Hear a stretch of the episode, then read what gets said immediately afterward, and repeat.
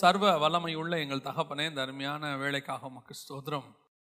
வேத வாக்கியங்களை ஆராயும்படிக்கு ஒரு கூட்டத்தை நீர் தேர்ந்தெடுத்தபடினால் உமக்கு நன்றி. உம்முடைய பாதத்திலே உட்கார்ந்து எடுபடாத நல்ல பங்கை தெரிந்து கொள்ள வேண்டும் என்று நீர் அழைத்து கொண்டு வந்த ஒரு கூட்டத்துக்காக உமக்கு நன்றி.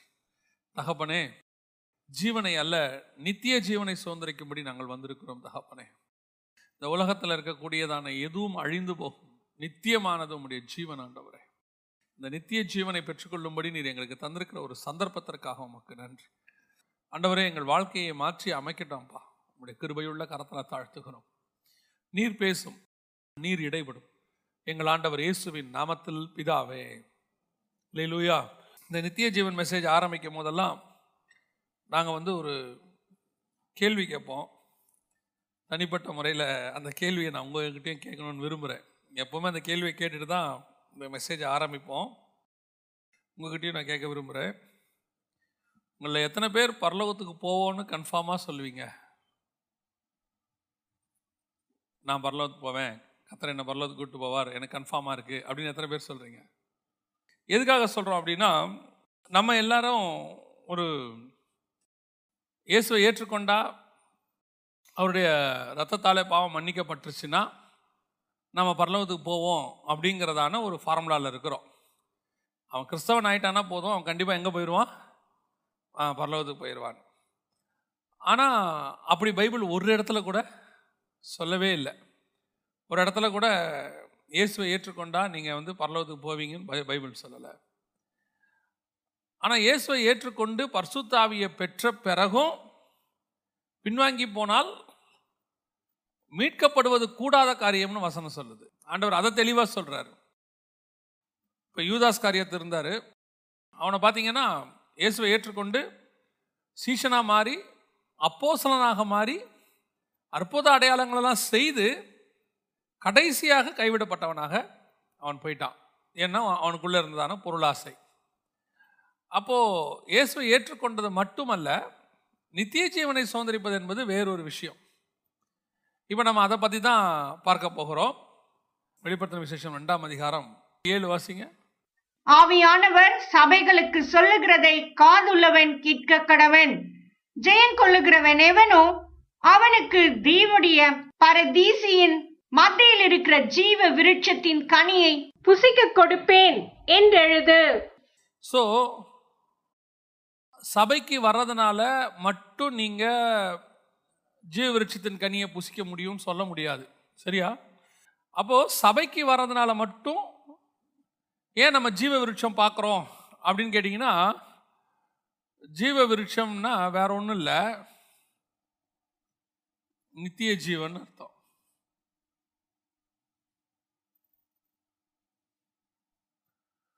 ஜீவ விருட்சத்துக்கும் நித்திய ஜீவனுக்கும் என்ன சம்மந்தம் அப்படின்னு கேட்டிங்கன்னா ஜீவ விருட்சம் அப்படிங்கிற அந்த விருட்சத்துக்கான குணாதிசயம் என்ன அப்படின்னு கேட்டிங்கன்னா மூன்றாம் அதிகாரம் ஆதியாகமத்தின் புஸ்தகத்தில் ஆண்டவர் சொல்கிறாரு இருபத்தி ரெண்டாவது வசன வாசிங்க பின்பு தேவனாகிய கர்த்தர் இதோ மனுஷன் நன்மை தீமை அறியத்தக்கவனாய் நம்மில் ஒருவரைப் போலானான் இப்பொழுதும் அவன் தன் கையை நீட்டி ஜீவ விருட்சத்தின் கனியையும் பறித்து புசித்து என்றைக்கும் உயிரோடு இராதபடிக்கு செய்ய வேண்டும் என்று ஜீவவிருட்சத்தின் கனியை புசிச்சா என்ன ஆகும்? என்றென்றைக்கும் உயிரோடு இருப்பான். நித்திய ஜீவன்னா என்ன? என்றென்றைக்கும் உயிரோடு இருப்பான். மரணம் இல்லாத வாழ்க்கை. அப்போது இந்த ஜீவ விருட்சம் அப்படிங்கிறதுக்கு இன்னொரு பேர் என்ன அப்படின்னு கேட்டிங்கன்னு சொன்னா நித்திய ஜீவன். அப்போது வசனம் சொல்லுது ஜெயம் கொள்ளுகிறவன் எவனோ அவனுக்கு ஜீவ விருட்சத்தின் கனியை புசிக்க கொடுப்பேன் அப்படிங்கிறார். சபைக்கு ஆண்டவர் எழுதுறது இது. இது உலகத்துக்கு இல்லை. இது யாருக்கு ஆண்டவர் எழுதுறாரு? எபேசு சபைக்கு எழுதுறாரு. அதுவும் ஆவியானவர் சொல்லுகிறது. அதுவும் என்ன சொல்றாரு அப்படின்னா ஜெயம் கொள்ளுகிறவன் எவனோ சபைக்கு வந்தவன் எவனோ இல்லை இயேசுவை ஏற்றுக்கொண்டவன் எவனோ அப்படி சொல்லலை. பாவம் மன்னிக்கப்பட்டவன் எவனோ அப்படி சொல்லலை. வசனம் சொல்லுது ஜெயம் கொள்ளுகிறவன் எவனோ சபைக்கு வந்த சில காரியங்களெல்லாம் சொல்லிட்டு கடைசியாக வசனம் சொல்லுது ஜெயம் கொள்ளுகிறவன் எவனோ. அப்போது ஜெயிக்கிறவனுக்கு தான் இந்த நித்திய ஜீவன் கிடைக்கும். அல்லது ஜெயிக்கிறவன் தான் ஜீவ விருட்சம் கிடைக்கும். இந்த ஜெயிக்கிறவன் எதை ஜெயிச்சா ஜீவ விருட்சம் கிடைக்கும்? சபைக்கு வந்து நீங்கள் ரட்சிக்கப்பட்டு பர்சுத்தாவின் அபிஷேகம் பெற்ற பிறகு தான் இந்த சம்பவம். ஆவியானவர் சபைக்கு சொல்லுகிறதை காதுள்ளவன் கேட்க கடவன். அப்போது ஆவியானவர் ஒரு பர்சுத்தாவின் அபிஷேகத்தை பெற்ற சபைக்கு ஆண்டவர் சொல்லக்கூடியதான ஒரு வார்த்தை என்னென்னா நீங்கள் எதையோ என்ன செய்ய வேண்டியிருக்கிறது? ஜெயிக்க வேண்டியிருக்கிறது. அதை ஜெயித்தால் மட்டுமே ஜீவவிருட்சம் கனி கிடைக்கும். அல்லது அதை ஜெயித்தால் மட்டுமே நித்திய ஜீவன் கிடைக்கும். அப்போ எதை ஜெயிக்கணும்? எதை ஜெயிச்சா நித்திய ஜீவன் கிடைக்கும்? ஒன்று ரெண்டு இருபத்தஞ்சில் நித்திய ஜீவன் அளிப்பேன் என்பதே அவர் நமக்கு செய்திருக்கிற வாக்கு தத்தம். அப்போ புதிய ஏற்பாட்டில் பழைய ஏற்பாட்டுடைய வாக்கு தத்தங்களில் மிக பிரதானமானது நம்ம எல்லாருக்கும் தெரிஞ்சது ஆபரகாமின் வாக்கு தத்துவம் புதிய ஏற்பாட்டில் நமக்கு வாக்கு தத்தம்னு வசனம் எதில் வருது அப்படின்னு கேட்டிங்கன்னா நித்திய ஜீவனுக்கு வருது. ஸோ இந்த நித்திய ஜீவன் பெற்றுக்கொள்ள வேண்டும் என்று சொன்னால் வாக்குத்தத்தம் கத்தர் பண்ணியிருக்கிறார். அது வந்து நமக்கு ஆண்டவர் பண்ணியிருக்கிறதான ஒரு ப்ராமிஸ் ஒரு வாக்குத்தத்தம். அந்த வாக்குத்தத்தம் நிறைவேற வேண்டுமானால் வசனம் தெளிவாக சொல்லுது ஜெயம் கொள்ளுகிறவன் எவனோ? அப்படின்னு வசனம் சொல்லுது. அப்போ எதை ஜெயிக்கணும்? நம்ம எதை ஜெயிக்க வேண்டி இருக்குது அப்படிங்கிறது தான் நாம் இன்னைக்கு பார்க்க போகிறோம் அதான் இன்றைக்கி பாடம். எதை ஜெயிச்சா நித்திய ஜீவன் கிடைக்கும்? பொதுவாக நாம் என்ன சொன்னோம் அப்படின்னு கேட்டால் நாம் பரலோகத்துக்கு போவோம். எல்லாரும் பரலோகத்துக்கு போவோம். அதுதான் நம்முடைய ஆசை. ஆனால் இன்னைக்கு உள்ள திருச்சபைகள் உங்களை அதற்கு நேராக நடத்துகிறதா? நாம் நித்திய ஜீவனை பெற்றுக்கொள்ளக்கூடியதான உபதேசத்தை தான் பெற்றுக்கொள்கிறோமா நம்ம எப்போ எந்த ரூட்டில் போயிட்டுருக்கிறோம்? இப்போ நம்ம சபையில் சில விஷயங்கள்லாம் கொஞ்சம் மற்ற சபைகளில் இருக்கிறது எதுவுமே நம்ம சபைகளில் இருக்காது. சில விஷயங்கள்லாம் கொஞ்சம் நம்ம வேறு மாதிரி நடத்துகிறோம் அப்போ உங்களுக்கே சந்தேகம் வரும். இவங்க மட்டும் எதுக்கு இந்த மாதிரி வித்தியாசமாக நடத்துகிறாங்க மற்ற சபைகளுடைய ரொட்டீனான சில விஷயங்கள்லாம் இல்லையே அப்படின்னு சொன்னால் நம்ம ஏன் அந்த மாதிரி ஒரு பாதையில் இருக்கிறோம்? ஆண்டவர் ஏன் நடத்துகிறாரு அப்படிங்கிறதையும் நம்ம பார்க்க போகிறோம் இப்போ இந்த ஜீவ விருட்சம் அப்படிங்கிறது எங்கே இருக்குது இதுக்கு முன்னாடி எங்கே இருக்குது அப்படின்னு சொன்னால் வாசிங்க. ஆதியாகமத்தின் புஸ்தகம் இரண்டாம் அதிகாரம் எட்டாவது வசனத்தை வாசிங்க. ஆதியாகமத்தின் புஸ்தகம் இரண்டாம் அதிகாரம் எட்டாம் வசனம். தேவனாகிய கத்தர் கிழக்கே ஏதேன் என்னும் ஒரு தோட்டத்தை உண்டாக்கி தாம் உருவாக்கின மனுஷனை அதிலே வைத்தார். தேவனாகிய கத்தர் பார்வைக்கு அழகும் புசிப்புக்கு நலமுமான சகலவித விருட்சங்களையும் தோட்டத்தின் நடுவிலே ஜீவ விருட்சத்தையும் நன்மை தீமை அறியத்தக்க விருட்சத்தையும் பூமியிலிருந்து முளைக்க பண்ணினார். நல்ல கவனிங்க. மூன்று விதமான விருட்சங்களை கத்தர் உண்டாக்குகிறார். ஒன்று புசிக்கக்கூடிய சகலவற்றையும் புசிக்கக்கூடியதான விருட்சங்கள் சாப்பிடக்கூடியது ஒன்று. ரெண்டாவது ஜீவ விருட்சம் அப்படின்னு ஒன்று உண்டாக்குறாரு. மூன்றாவது ஒன்று உண்டாக்குறாரு நன்மை தீமை அறியத்தக்கதான விருட்சத்தையும் அப்படின்னு இருக்கு. இந்த நன்மை தீமை அறியத்தக்கதான விருட்சத்தை பற்றி கத்தர் என்ன சொல்றாரு? பதினேழாவது வசனம் வாசிங்க ரெண்டு பதினேழு. ஆனாலும் நன்மை தீமை அறியத்தக்க விருட்சத்தின் கனியை புசிக்க வேண்டாம். அதை நீ புசிக்கும் நாளில் சாகவே சாவா என்று கட்டளையிட்டார். அப்போ இது சாப்பிடக்கூடாத பழம். இன்னும் சொல்ல போனா நன்மை தீமை.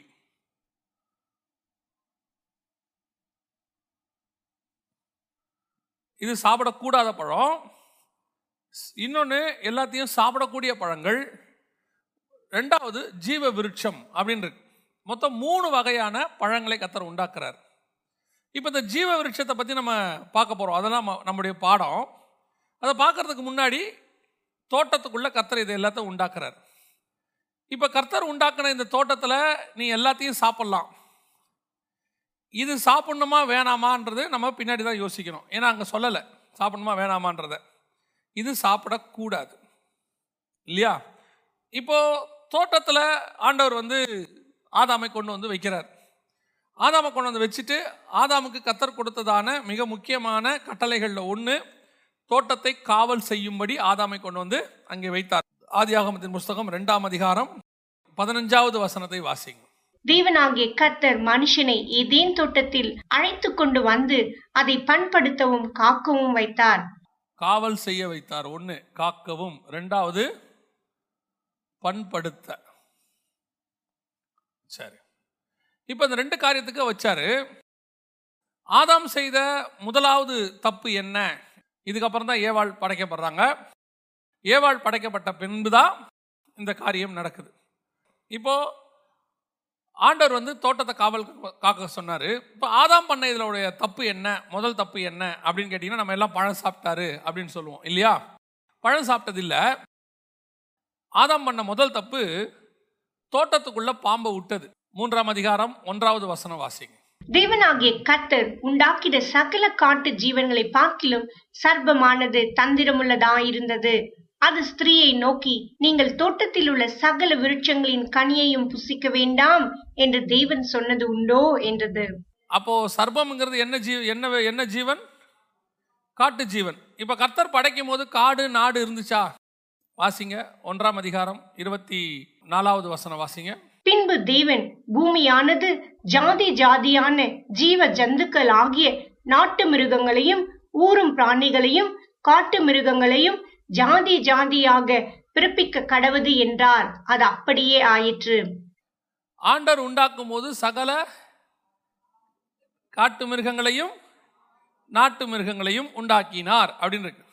அப்ப கர்த்தர் உண்டாக்கும் போது காடு நாடு இருந்துச்சா? மனுஷன் குடியேறி அங்கே தன்னுடைய வாழ்க்கை முறையெல்லாம் இருக்கக்கூடியதுக்கு பேர் நாடு. மனிதர்கள் இல்லாத இடம் வெறும் மிருகங்கள் மட்டும் இருக்கிற இடத்துக்கு பேர் காடு. இது நாம் அறிந்திருக்கிறதான ஒரு காரியம். கர்த்தர் உண்டாக்கும் போது அப்படி இருந்துச்சா? நமக்கு என்ன படிச்சு கொடுத்துருக்குறாங்க? இது வரைக்கும் நம்ம என்ன பாடம் படிச்சிருக்கிறோம்? மனுஷன் காட்டு மிராண்டாக இருந்தான் குரங்கிலிருந்து கொஞ்சம் கொஞ்சமாக பரிணாம வளர்ச்சி அடைந்து நாலு காலிலிருந்து ரெண்டு காலுக்கு வந்து கொஞ்சம் குனிந்து அப்புறம் நிமிர்ந்து நேராக நின்று அப்புறம் சிக்கி சிக்கி முக்கி கல்லினாலே நெருப்பை உண்டாக்கி அதற்கு பிறகு அவன் சக்கரங்களை செய்ய கற்றுக்கொண்டான். அதிலிருந்து பானைகள் செய்ய ஆரம்பித்து கொஞ்சம் கொஞ்சமாக அறிவுபூர்வமாக வந்து அறிவியல் வந்து நம்மை வளர்ச்சி அடைய வைத்து நாம் இன்னைக்கெல்லாம் சிவிலைஸ்டாக மாறி இருக்கிறோம் அப்படிதானே? இதான் நமக்கு பரிணாம வளர்ச்சி. எவால்வேஷன் தேரி அப்படிதான் நமக்கு அதை சொல்லி கொடுத்தாங்க எவல்யூஷன் தேரி அதான் நமக்கு சொல்லி கொடுத்தாங்க. ஆனால் பைபிளில் வந்து இப்படி சொல்லவே இல்லையே. மனுஷனை உண்டாக்கும் போதே கர்த்தர் சகல ஞானத்தோடு கூட தான் உண்டாக்கினார். எங்கேருந்து எப்படி வருதுன்னு நான் உங்களுக்கு சொல்கிறேன் முதல்ல. சரியா? ரெண்டு எட்டு வாசிங்க. தேவனாகிய கர்த்தர் கிழக்கே ஏதேன் என்னும் ஒரு தோட்டத்தை உண்டாக்கி தாம் உருவாக்கின மனுஷனை அதிலே வைத்தார். கிழக்கே ஏதேனும் ஒரு தோட்டத்தை அப்படியே stop. A lord god planted a garden in அப்படின்னா என்ன அர்த்தம்? ஏதேனில் ஒரு தோட்டத்தை உண்டாக்கி. Planted a garden in in Eden ஏதேனில் ஒரு தோட்டத்தை உண்டாக்கி. தமிழ்ல வாசிங்க. தேவனாகிய கர்த்தர் கிழக்கே. ஏதேன் என்னும் ஒரு தோட்டத்தை உண்டாக்கி. கிழக்கே ஏதேனும் ஒரு தோட்டத்தை உண்டாக்கி. இப்போ எப்படி இருக்கு தமிழ்லனா ஏதேனும் ஒரு தோட்டத்தை உண்டாக்குனாரு கிழக்கே அப்படின்னு இருக்கு. ஆனா ஆக்சுவலா என்ன இருக்கு அப்படின்னு கேட்டீங்கன்னு சொன்னா ஏதேனில் கிழக்கே ஒரு தோட்டத்தை உண்டாக்கி. இந்த ஈஸ்ட் ஏதேனில் கிழக்கே ஒரு தோட்டத்தை உண்டாக்கி. இப்ப புரியுதா?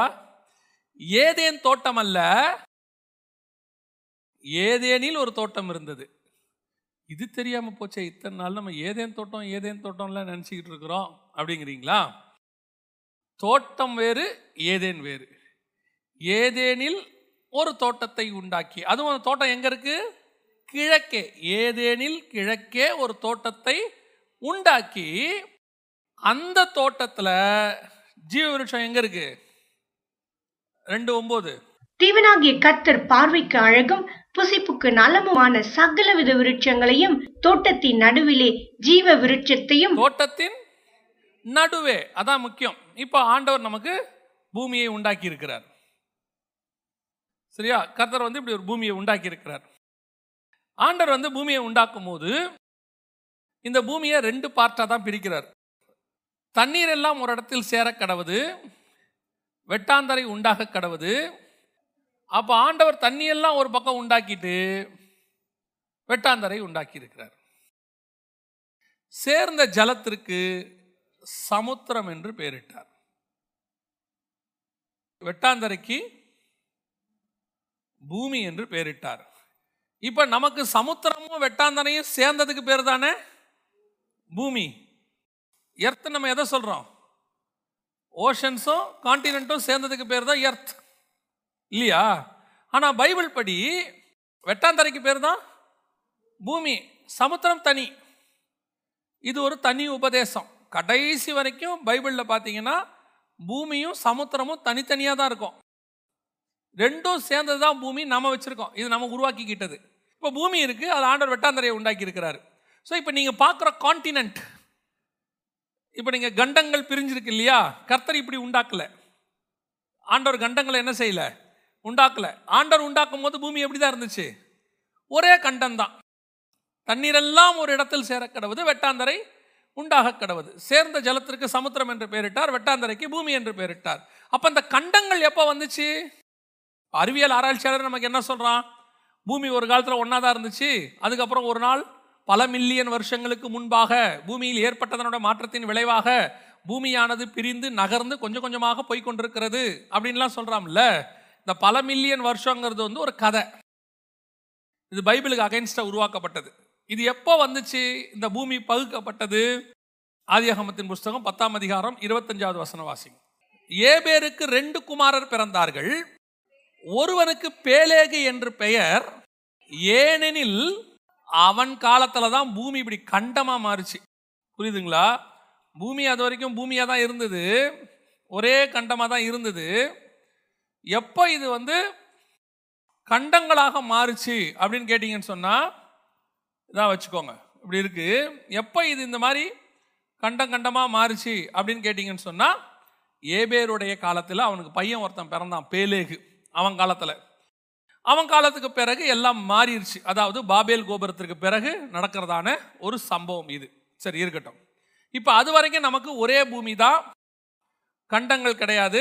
ஒரே கண்டம் தான் இது உள்ளே இருக்குது இதெல்லாம் தண்ணி. சுற்றி இருக்கிறதெல்லாம் தண்ணி சமுத்திரம். இப்போ ஒரே கண்டத்தில் கர்த்தர் ஏதேனை உண்டாக்குகிறார். இதெல்லாம் ஒரு மாதிரி தான் ஏதேனை உண்டாக்குகிறார். அதாவது இந்த கண்டத்தில் கத்தர் என்ன செய்கிறாரு மரம் செடி கொடி எல்லாம் முளைக்க பண்ணிட்டார்.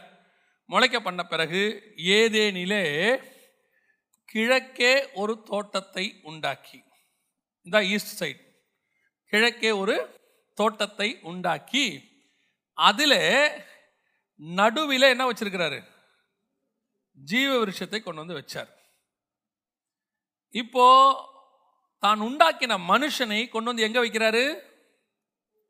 தோட்டத்துக்குள்ளே கொண்டு வந்து வைக்கிறார். இங்கே தான் மனுஷன் இருக்கிறார். மனுஷனும் மனுஷியும் இருக்கிறாங்க. இப்போ கர்த்தர் இவங்களை பார்த்து சொல்கிறாரு நீங்கள் தோட்டத்தில் உள்ள கனிகளை எல்லாம் புசிக்கவே புசிக்கலாம். சென்டரில் ஜீவ விருட்சம் இருக்கு. நன்மை தீமை அறியத்தக்க கனின்னு ஒன்று இருக்கு. இது எங்கே இருக்கு? தோட்டத்தில் தான் இருக்கு. தோட்டத்தில் எங்கே இருக்கு? அதுவும் அங்கே தான் இருக்கு. தோட்டத்துக்கு நடுவுல தான் இருக்கு. ஆதியாகமத்தின் புஸ்தகம் மூன்றாம் அதிகாரம் மூன்றாவது வசனம். ஆனாலும் தோட்டத்தின் நடுவில் இருக்கிற விருட்சத்தின் கனியை குறித்து தேவன் நீங்கள் சாகாதபடிக்கு அதை புசிக்கவும் அதை தொடவும் வேண்டாம் என்று சொன்னார் என்றாள். நல்லா இருக்கு. அப்ப இதுவும் எங்க தான் இருக்கு? அதுவும் பக்கத்துல தான் இருக்கு. இதுவும் இங்கே தான் இருக்கு. இது இங்க இங்கேயோ நடுவில் ஒரு இடத்துல இருக்கு.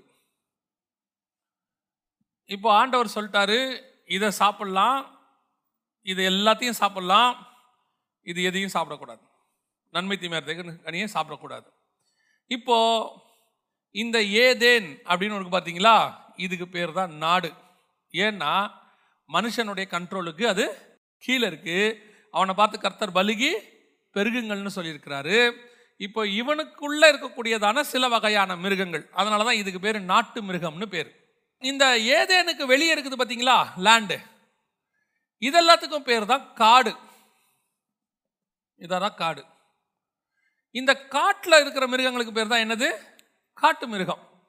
இப்போ இந்த ஏதேனுங்கிறது ஒரு நாடு அதோடைய ஹெட் குவார்ட்டர்ஸ் தலைமைப்பிடம் தான் தோட்டம்.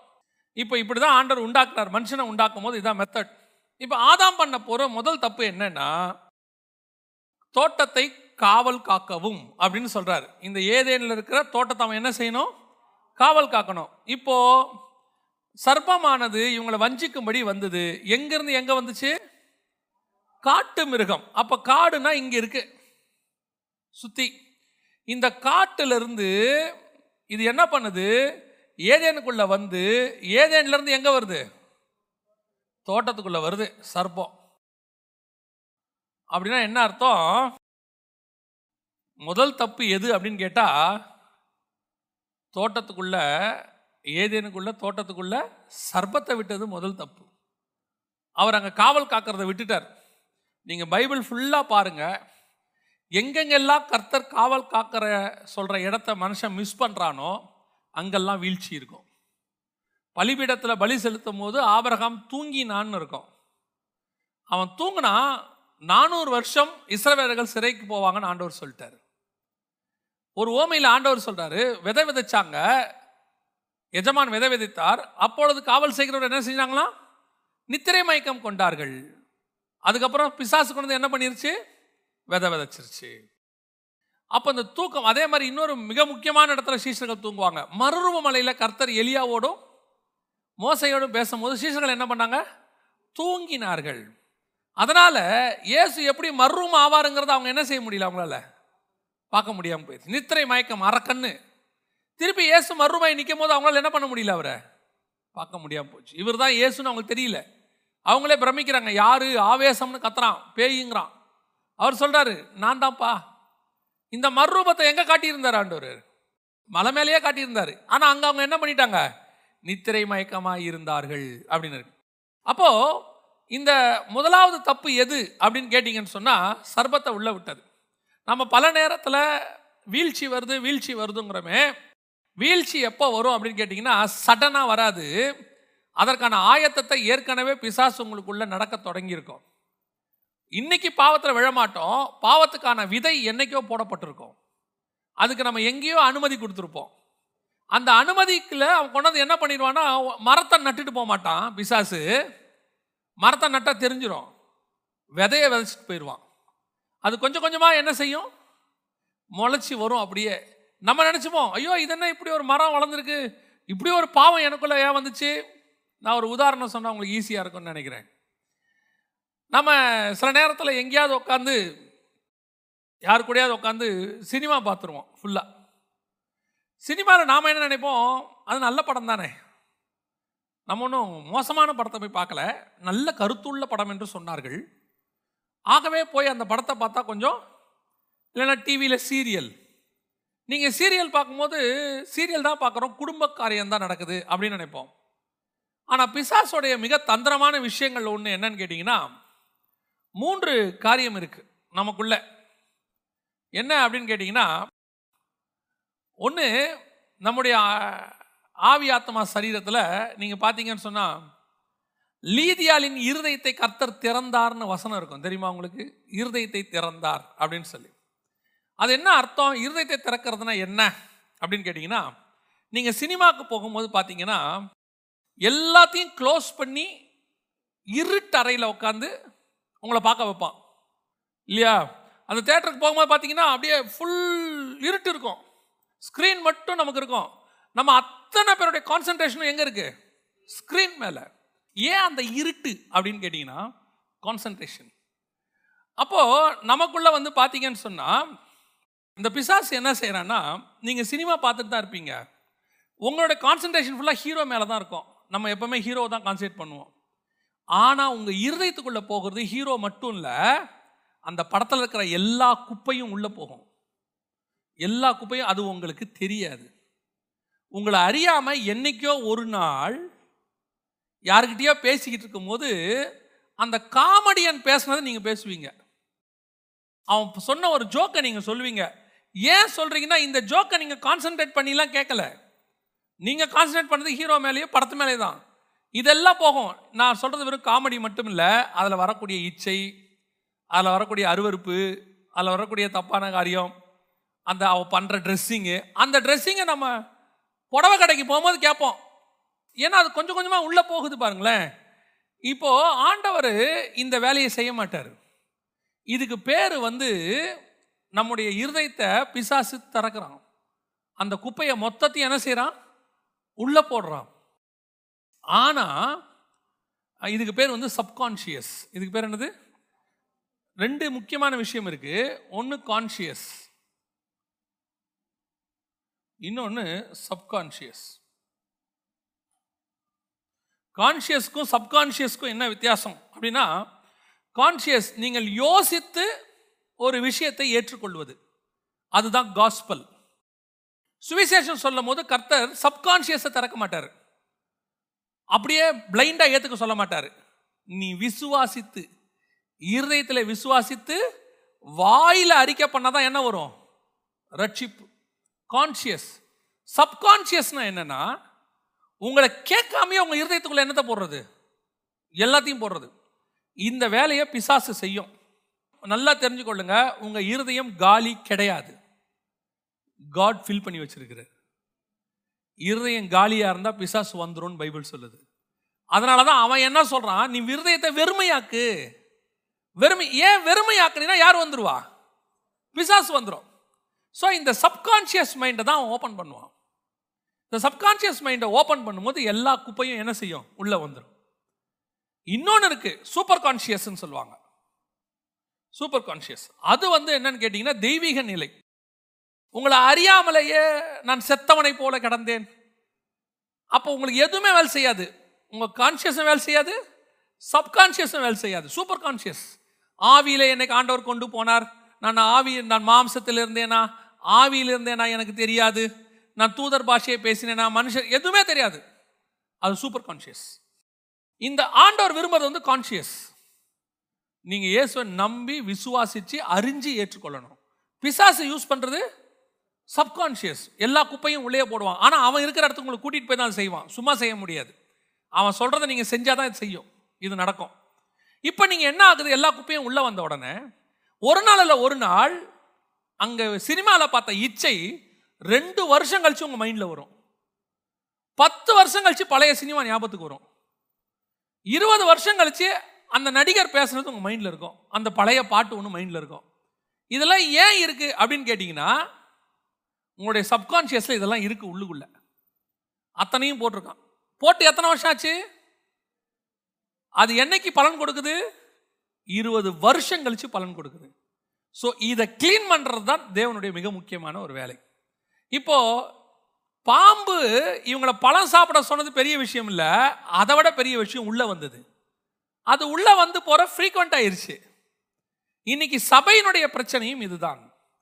சபையில உபதேசம் திடீர்னு மாறாது. கொஞ்சம் கொஞ்சமாக உபதேச கோளாறுக்கு சபை என்ன செய்யும்? இடம் கொடுக்கும்.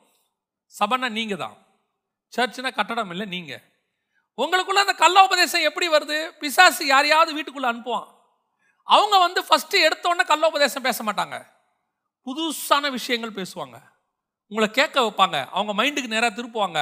ஒரு பீரியட்ல நீங்க சப்கான்ஷியஸ் மைண்ட்ல அவங்களை ஏற்றுக்கொள்ள தொடங்குவீங்க. அவங்க எது சொன்னாலும் கரெக்ட் ஸோ இதுதான் பிசாசுடைய ஸ்பெஷாலிட்டி ஏதேனுக்குள் தோட்டத்துக்குள் வந்து அவன் பழம் சாப்பிட சொன்னது ரெண்டாவது தோட்டத்துக்குள்ள வந்தது தான் ஃபர்ஸ்ட் இப்போ வந்தாச்சு பழம் சாப்பிட்டாச்சு. இந்த பழம் எங்கே இருக்குது அப்படின்னு கேட்டிங்கன்னா ஜீவ விருட்சமோ நன்மை தீமை அறியத்தக்கவனமோ பக்கத்தில் பக்கத்தில் தான் இருக்குது பக்கம் பக்கம் தான் இருக்கு. ரெண்டுமே சென்ட்ரலில் தான் இருக்கு. ஆப்ஷன் உங்ககிட்ட ஆண்டவர் கொடுத்துருக்கிறாரு. இதை சாப்பிடாத இதை சாப்பிடு. இதை சாப்பிட்டா சாவ இதை சாப்பிட்டா நித்திய ஜீவன். என்றென்றைக்கும் உயிரோடு இருப்ப. ரெண்டுமே ஆண்டவர் வச்சுட்டாரு. செலெக்ஷன் சுயாதீனம் உங்கள் கையில் தான் இருக்கு. உங்களுடைய சுயாதீனத்துக்குள்ள கர்த்தர் என்ன செய்யறது இல்லை எப்பவுமே? தலையிடுகிறது இல்லை. சிலர்லாம் கேட்பாங்க ஏங்க அப்படின்னா ஆண்டவர் ஆதாம் பழம் சாப்பிட்றதுக்கு முன்னாடியே என்ன பண்ணியிருக்கலாம் தடுத்திருக்கலாம்ல பழம் சாப்பிடும் போதே. அதை ஒரு நாளும் கர்த்தர் செய்கிறது கர்த்தர் நமக்கு கொடுத்த பெரிய கிஃப்ட் என்ன தெரியுமா? நமக்குன்னு ஒரு சுயாதீனத்தை கர்த்தர் கொடுத்தது. இன்னைய வரைக்கும் எல்லா அரசர்களும் எல்லா ராஜாக்களும் என்ன நினைக்கிறாங்கன்னா அவங்க சொல்கிறத நம்ம செய்யணும்னு நினைக்கிறாங்க. இல்லையா? அதானே? நாங்கள் சொல்கிறத நீங்கள் செய்யணும். கர்த்தர் என்ன சொல்கிறாரு இது நன்மை இது தீமை. நன்மையை செய்யறதுக்கு உனக்கு அதிகாரம் கொடுத்துருக்கேன். தேவைப்பட்டா உன் இஷ்டம் தீமை கூட செஞ்சுக்கோ. ஆனால் செஞ்ச சாவ. இதை செஞ்ச நீ நித்திய ஜீவன் பெற்றுக்கொள்வ. இந்த சுயாதீனம் சர்வ வல்லமை உள்ள தேவன் நமக்கு கொடுத்தது தான் பெரிய விஷயம். ஒரு வீட்டில் கணவன் என்ன நினைக்கிறான்? மனைவி நான் சொல்கிறபடி தான் கேட்கணும்னு நினைக்கிறான். பிள்ளைகள் என்ன நினைக்கிறோம்? பிள்ளைகள் நான் சொல்கிறது தான் கேட்கணும். என் வார்த்தைக்கு கீழ்ப்படியணும். கீழ்ப்படியா விட்டால் கீழ்ப்படிய வைக்கணும். அப்படிங்கிற இடத்துக்கு நம்ம வரோம் இல்லையா? நம்ம நன்மை தீமை சொல்லட்டுறதோடு சரி. அந்த சுயாதீனத்துக்குள்ள நம்ம தலையிட போகிறோம்ல பின்னாட்களில் பிள்ளை நமக்கு அகைன்ஸ்டாக எழும்போது என்ன தெரியுமா சொல்லுவான்? அன்னைக்கு நீங்கள் என்னுடைய இதை படிக்க விடலல்ல நான் ஒன்று ஆசைப்பட்டேன் எனக்கு கொடுக்கலல்ல. அப்படின்னு நம்ம சுயாதீனத்தை நம்ம தலையிட்டதை பற்றி மட்டும்தான் பார்த்த பிள்ளை பேசுவான். நான் ஆனால் கர்த்தர் நம்முடைய சுயாதீனத்துக்குள்ள என்ன செய்யறதில்லை? தலையிடுறதே இல்லை. ஆனால் சொல்லிடுறாரு இது நன்மை இது தீமை. நீ செலக்ட் பண்ணிக்கோ. மனுஷன் தீமையை செலக்ட் பண்ணிட்டான். நன்மை தீமை அறியத்தக்க கனி. இதுக்கு இன்னை வரைக்கும் பேரே இல்லை பாருங்க. இன்னை வரைக்கும் அதுக்கு என்ன இல்லை? அதோடைய சுபாவம் தான் இருக்கு. அந்த பழத்தோடைய சுபாவம் என்னது? இப்போ நெல்லிக்காய் இருக்கு ஸ்வீட்டாக புளிப்பா. சாப்பிடும் போது புளிப்பு சாப்பிட்ட பிறகு ஸ்வீட் இது அதோடைய சுபாவம். ஆனால் அந்த பழத்துக்கு என்ன பேர் இருக்கு? நெல்லிக்கான்னு ஒரு பேர் இருக்கு. இதுக்கு அப்படி ஒரு பேர் இல்லை பாருங்க. மற்றதுக்கெல்லாம் பேர் இருக்கு பாருங்க. மற்றதுக்கெல்லாம் என்ன இருக்கு? பேர் இருக்கு. ஒரு ஒரு ஒரு ஆப்பிள்னு ஒரு பேர் இருக்கு. ஆரஞ்சுன்னு ஒரு பேர் இருக்கு. எல்லாம் இருக்கு. இது ஒன்றுத்துக்கு மட்டும் பேர் கிடையாது. தன்மை தான் இருக்கு. நன்மை தீமை அறியத்தக்க. ஏன் இதுக்கு மட்டும் பேர் வைக்கலாமே இது ஒரு தனி விஷயம். கர்த்தர் நமக்கு கொடுத்த எவ்வளோ பெரிய கிருபையெல்லாம் அவன் இழந்துட்டான் தெரியுமா? ஏன் அதுக்கு மட்டும் அவன் பேர் வைக்கல தெரியுமா? பேர் வைக்கிறது என்பது ஒரு மிக பெரியதான ஞானம். ஆதாம் பேர் வச்சான் பார்த்தீங்களா ஆதாம் என்ன பேர் வச்சான்? தன்னிலிருந்து ஒரு விழாவிலிருந்து ஒருத்தர் எடுத்து செஞ்சவன என்ன பேர் வச்சான்? ஃபஸ்ட்டு வச்ச பேர் மனுஷி. ரெண்டாவது வச்ச பேர் ஏவாள். மனுஷிக்கும் ஏவாளுக்கும் என்ன வித்தியாசம்? இது பழம் சாப்பிட்றதுக்கு முன்னாடி இது பழம் சாப்பிட்ட பின்னாடி. பழம் சாப்பிட்றதுக்கு முன்னாடி வச்ச பேர் மனுஷி. இப்போ இங்கே இருக்கிற நீங்கள் அத்தனை பேரும் யார்? மனுஷி தான். இல்லையா? இங்கே இருக்கிற அத்தனை பேருமே மனுஷி. இது பழம் சாப்பிட்றதுக்கு முன்னாடி. இதோடைய அர்த்தம் என்னென்னா என் எலும்பில் எலும்பும் அந்த அம்மா உருவான விதத்தை வச்சு காமன் நேம் வேர்ல்டு வைடு உள்ள நேம் அதுக்கு பேர் நாய்னா நாய் தான் அதுக்கு ஜிம்மி பீட்டர் டைகர்னு நீங்கள் பேர் வச்சுக்கலாம். நாய்க்கு டைகர்னு பேர் வச்சுருக்கோம் என்ன ஞானம் பாருங்க. நாய்க்கு பேர் என்னது? டைகர் அப்படின்னு பேர் வச்சுருக்கான். அப்போது காமன் நேம் அதுக்கு பேர் நாய். நாய்னா எல்லாமே நாய் தான் அத்தனையும் நாய் தான் ஆனால் ஏவாள் அப்படின்னா என்ன அர்த்தம் அப்படின்னு கேட்டிங்கன்னா மனுஷி அல்ல அந்த மனுஷிக்கு ஒருத்தருக்கு பேர் என்னது? ஏவாள். அப்படின்னா இது என்னதுன்னு அர்த்தம். இது வந்து என்ன சொல்லுவாங்க? அவனுடைய ப்ராப்பர்ட்டி என்னுடையது. இப்போ அந்த காமன் நேம் போயிருச்சு பாருங்க. இதான் ஞானம். எலும்பில் எலும்பும் இன்னும் சொல்ல போனா இது உள்ள பார்த்து பேர் வச்சான்? இது வெளியே பார்த்து பேர் வைக்கிறது. இப்போ நம்ம பிள்ளைகளுக்கெல்லாம் எப்படி பேர் வைக்கிறோம்? வெளியே பார்த்தா உள்ளே பார்த்தா? பிள்ளை பிறந்த உடனே பேர் வெளியே பார்த்து வைக்கிறீங்களா உள்ளே பார்த்து வைக்கிறீங்களா? வெளியே பார்த்து தான் வைக்கிறீங்க. பிள்ளை கருப்பாக பிறக்குது வெள்ளச்சாமின்னு பேர் வைப்பான். ஏன்னு கேட்டால் பேர்லையாவது வெள்ளை இருக்கட்டுமே அப்படிம்பான் அந்த பிள்ளை வந்து பார்த்தோன்னே எங்கள் அப்பா மாதிரியே இருக்குது அப்படின்ட்டு அப்பா பேரை சேர்த்து கூட வைப்பான். பொண்ணு பார்க்கறதுக்கு எங்கள் அப்பா அம்மா பாரி பாட்டி மாதிரியே இருக்குன்னு பாட்டி பேரை சேர்த்து கூட வைப்பாங்க. பார்க்குறதெல்லாம் வெளியே பார்த்து இவன் வருங்காலத்தில் இன்ஜினியர் ஆகணும் டாக்டர் ஆகணும் இல்லை அந்த ஊழியக்கார மாதிரி ஆகணும் இந்த ஊழியக்காரனும் வெளியே பார்த்து தான் என்ன செய்கிறோம் பேர் வைக்கிறோம் உள்ளே பார்த்து என்ன பேர் வைக்கிறது? இவன் ஒரு காலத்தில் பெரிய ஆளா இஸ்ரவேலை ரட்சிக்கிறவனாக வருவான். இவனுக்கு சிம்சோன் என்று பெயரிடுவாயாக இவர் ஜனங்களின் பாவங்களை ரட்சிக்கிறவராய் இருக்கிறபடினாலே இயேசு என்று பேரிடுவாயாக. பின்னாடி நடக்க போற விஷயத்தை வச்சு உள்ள பார்த்து வைக்கிறது பேரு. இந்த உள்ள பார்த்து வைக்கிறது தான் நமக்கு ஆண்டவர் கொடுத்துருந்த கிஃப்ட்டு அது பழம் சாப்பிட்றதோட போச்சு. அதனால தான் இப்போ ஒவ்வொன்றுத்துக்கும் மனுஷன் அந்த காலத்தில் வச்ச பேரை பார்த்தீங்கன்னா உள்ளே இருக்கும். இப்போ நாய் இருக்கு இல்லையா? ஹீப்ரூவில் அதுக்கு ஒரு பேர் இருக்குது. அந்த நாய்க்கு ஹீப்ரூவில் இருக்கிற பேர் பார்த்தீங்கன்னு சொன்னால் ஹோல் ஹார்ட்டட் அனிமல் முழு இருதயம் உள்ளதான மிருகம்னு அர்த்தம். நீங்கள் ஏன் நாயை மட்டும் நன்றி உள்ள மிருகம்னு சொல்கிறீங்க நீங்கள் நாயை சொல்கிறீங்களே நன்றி உள்ளதுங்க. ஏன் நன்றி உள்ளது சொல்கிறீங்கன்னா இயற்கையாகவே மற்ற மிருகங்களை பார்க்கிலும் நாய்க்கு இருதயம் முழுமையாக இருக்குமா? சைஸில் இதை பார்த்து அவன் என்ன பண்ணி வச்சிருக்கிறான்? பேர் வச்சிருக்கான். ஆனால் இந்த நன்மை தீமை அறியத்தக்க கனியை சாப்பிட்ட உடனே அவனுக்கு அந்த பவர் போயிருச்சு. அந்த கிஃப்ட் எல்லாம் போயிருச்சு. அந்த ஞானம் போன உடனே அதுக்கப்புறம் அவன் என்ன என்ன என்ன வைக்கல? உள்ளே பார்த்து பேர் வைக்கல வெளியே பார்த்து பேர் வைக்கிறான். அந்த ஞானம் போயிருச்சு. அதுக்கப்புறம் பேர் வைக்கிற அதிகாரமும் போயிருச்சு. காயினுக்கும் இவங்களுக்கெல்லாம் பேர் வச்சது யாரு? முதல் குழந்தை பிறந்த உடனே ஆதாமுக்கும் ஏவாளுக்கும் முதல் குழந்தை பிறந்த உடனே பேர் வச்சது யாரு?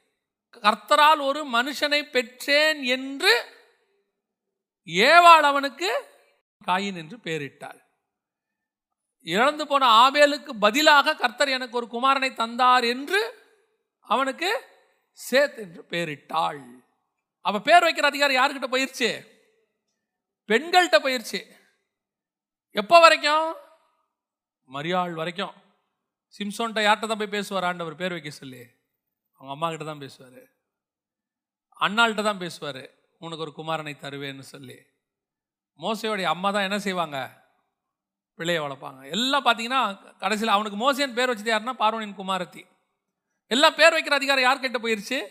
பெண்கள்கிட்ட பயிற்சி. இப்போ நீங்கள் என்ன யோசிக்கிறீங்கன்னா இது தெரியாமல் நம்ம வீட்டில் நம்ம பவரை விட்டுட்டோமே அப்படின்னு நினைக்கிறீங்களா? அது ஏசுநாதரோட முடிஞ்சு போச்சு. அதற்கு பிறகு நமக்கு பேர் வைக்கிறது யார்? ஏசுநாதர் தான் பேர் வைக்கிறாரு. உனக்கு புதிய நாமத்தை நான் தெரிப்பிப்பேன்னு சொல்லி. அது வந்து ஆண்டவர் வந்து ஆண் பெண்ணுன்றதுக்காக செய்யலை. அதுக்கு பின்னாடி வேறொரு ஞான அர்த்தம் உண்டு. ஏன் ஆதாம்கிட்ட கொடுத்தாரு? அது ஏன் ஏவாள்கிட்ட போச்சு? திருப்பி ஏன் ஏசு கையில் எடுத்தாருங்கிறதுக்கு வேறொரு காரணம் இருக்கு. சரி இப்போ இவன் பழம் சாப்பிட்டாச்சு.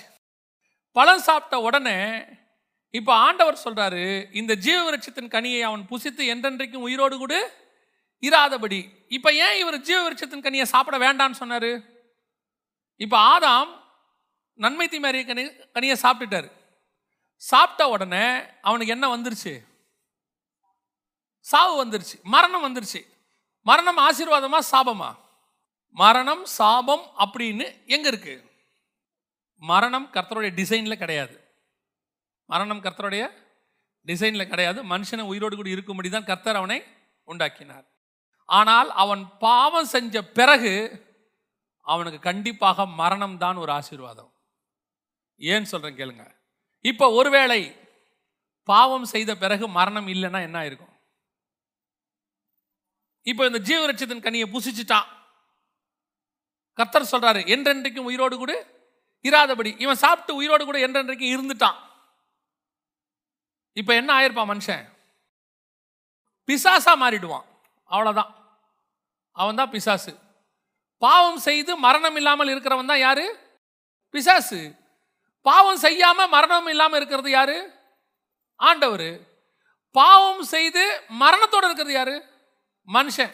ஏன்னா இந்த மரணம் வரைக்கும் தான் உங்களுக்கு எனக்கும் ரட்சிக்கப்படுவதற்கு வாய்ப்பு. இப்போ நீங்கள் காஸ்பல் எது வரைக்கும் சொல்கிறீங்க ஒருத்தனுக்கு காஸ்பல் எதுக்குள்ளே சொல்லிடணும்? மரணத்துக்குள்ளே சொல்லிடணும். சாகமோகதாவது அவன் என்ன பண்ணிடணும்? ஆண்டவரை ஏற்றுக்கொள்ளணும். அப்போ அந்த மரணம் தான் அவனுக்கு லிமிட் அவன் வாழ்க்கைக்கு மரணம் லிமிட் இந்த மரணத்துக்குள்ளே அதனால தான் நம்ம காஸ்பல் சொல்கிறோம் அதனால தான் ஃபோர்ஸ் பண்ணுறோம் இப்போ அவனுக்கு ஒருவேளை மரணமே இல்லை என்று சொன்னால் அவன் காஸ்பலை ஏற்றுக்கொள்ளவே மாட்டான். எதுக்கு? எனக்கு தான் மரணமே இல்லையே. செத்தா பரலோகத்துக்கு நரகத்துக்கு போவேன்றது தானே நம்ம காஸ்பலே சாவே இல்லைனா அப்போ இந்த இடத்துல சாவு என்பது இந்த பாவம் செய்த பிறகு கத்தர் வச்சதான ஒரு லிமிட். அது ஒரு வகையான ஆசீர்வாதம். அதான் நான் எப்பவும் சொல்லுவேன். நம்முடைய பிதா இருக்கிறாரு அவருக்கு தீமை என்பதை செய்யவே தெரியாது. அவர் எது செய்தாலும் அதுக்கு பின்னாடி நமக்கு ஒரு நன்மை தான் இருக்கும். அந்த நன்மையை நீங்கள் புரிஞ்சுக்கிற காலம்தான் டைம் எடுக்கும். அது வரைக்கும் நீங்கள் பிதாவை தப்பாவே நினைப்பீங்க. அவரும் இல்லை இல்லைப்பா நான் உனக்கு நன்மை தான் செஞ்சேன்னு உங்ககிட்ட கெஞ்சவும் மாட்டார். நீங்களாக உணர்ந்து வரணும்னு நினைப்பார். நீங்கள் பைபிளில் எதை வேணால் எடுத்துக்கோங்க. தேவன் செஞ்சதுக்கு பின்னாடி ஒரு தீமையும் இருக்கவே இருக்காது. நான் தைரியமாக சொல்லுவேன் புல்பீட்டில் இருந்து. இப்போ ஆதாம் பழம் சாப்பிட்டாரு. மரணம். இப்போ பார்த்தோம் மரணம் வந்து ஒரு வகையில் நமக்கு என்னதான் இருக்குது நன்மையாக தான் இருக்குது மரணம் இல்லாவிட்டால் நம்ம என்னவா மாறிடுவோம்? பிசாசாக மாறிடுவோம். நமக்கு ஒரு சான்ஸ் சாகரத்துக்குள்ள ஒரு வாய்ப்பு கொடுத்துருக்கிறார். ரைட் மரணம் அடுத்து வேர்வை. நெத்தி வேர்வை நிலத்தில் சிந்தி நீ சாப்பிடுவ அப்படின்ட்டாரு. இது சாபமா? ஆசீர்வாதமா? பார்க்கறதுக்கு இது சாபம். ரைட் இப்போ நீங்கள் நல்லா ஏசி ரூமில் வேர்வை வராமல் ஒயிட் காலர் ஜாப்னுலாம் அந்த காலத்தில் ஒன்று சொல்லுவாங்க. ஃபேனுக்கு கீழே வேலை பார்க்கறது. அன்னைக்குள்ள அப்பாலாம் பையன்கிட்ட சொல்கிற வார்த்தை அதுதான் இப்போ இருக்க அப்பாலாம் எப்படியாவது அமெரிக்காவுக்கு போயிட்டு நீ நல்லபடியாக இருக்கணுண்டாங்கிறாரு என் பையன் வெளிநாட்டில் வேலை செய்கிறாங்கிறது இப்போல்லாம் வந்து ஒரு சந்தோஷமான விஷயம். அப்போல்லாம் என்னன்னு கேட்டால் பையன் கவர்மெண்ட்டில் வேலை செய்கிறான் ஃபேனுக்கு கீழே வேலை செய்கிறான் அப்படின்னு சொல்லுவாங்க. ஒயிட் காலர் ஜாப் இப்போ ஃபேன் வந்துச்சு அப்புறம் ஏசி வந்துச்சு. இவ்வளவும் எதுக்காக தான் போடுறீங்க? வேர்வை வராமல் இருக்கணும். இந்த ஒரே கான்செப்ட் தான். வேர்வை வந்து வேலை செஞ்சால் என் பிள்ளை எவ்வளோ கஷ்டப்படுது. பொண்ணு துணி துவச்சி வேர்வை வந்துட்டாலே அம்மாவுக்கு கண்ணில் தண்ணி வந்துடுது என் பிள்ளை என்னமா கஷ்டப்படுது அந்த வீட்டில் போய். பூவா வளர்த்த. அப்போ தொட்டியில் வச்சு வீட்டிலே வச்சுக்கணும். ஏன் இன்னொரு வீட்டுக்கு கொடுப்பானே? பூவா வளர்த்து அது அங்கே போய் துணியெல்லாம் துவைக்குது. துணி துவைக்கிறது இல்லை வாஷிங் மிஷினில் போட்டுருங்க. அப்புறம் நாற்பது வயசில் எதுக்கும் பிரஸ்ட் கேன்சர் வருதான்னு செக் பண்ணிக்கோங்கன்றான். ஏன்? வேர்வை வரக்கூடாது. ஏசியில் உட்காந்து வேலை பார்க்கணும். கரெக்ட் அப்புறம் என்ன செய்யணும்? நின்ன இடத்துலையே நடக்கணும். த்ரெட்மில்ல வாங்கிட்டு இப்படி பார்க்குறான். வெச்சக்கண்ணு வாங்காமல் வாங்காம நடக்கிறான். என்னடாச்சு நல்ல வேர்க்க விறுவிறுக்க சொல்லி டாக்டர் சொல்லியிருக்கிறாரு. நல்ல வேர்வை வரணுமாமா? இல்லைன்னா சுகரு சால்ட்டு பெப்பரு எல்லாம் வருது உடம்புல. வேர்வை என்பது இவன் சாபத்தின் உடம்புக்கு கர்த்தர் கொடுத்த ஆசீர்வாதம் வேர்வை. இப்போ நம்ம ஒரு காலத்தில் நம்ம ஆள் வேலையும் வேர்வையும் ஒன்றா பண்ணான் வேர்வை வர வர வேலை செஞ்ச நீங்கள் பார்த்துருக்கீங்களா நம்ம ஊர் பக்கம்லாங்க வேலை செய்கிற விவசாயி இருப்பார் பார்த்துருக்கீங்களா நிமிந்து நின்னார்னா சிக்ஸ் பேக்ஸ் இருக்கும் அவருக்கு தெரியுமா உங்களுக்கு?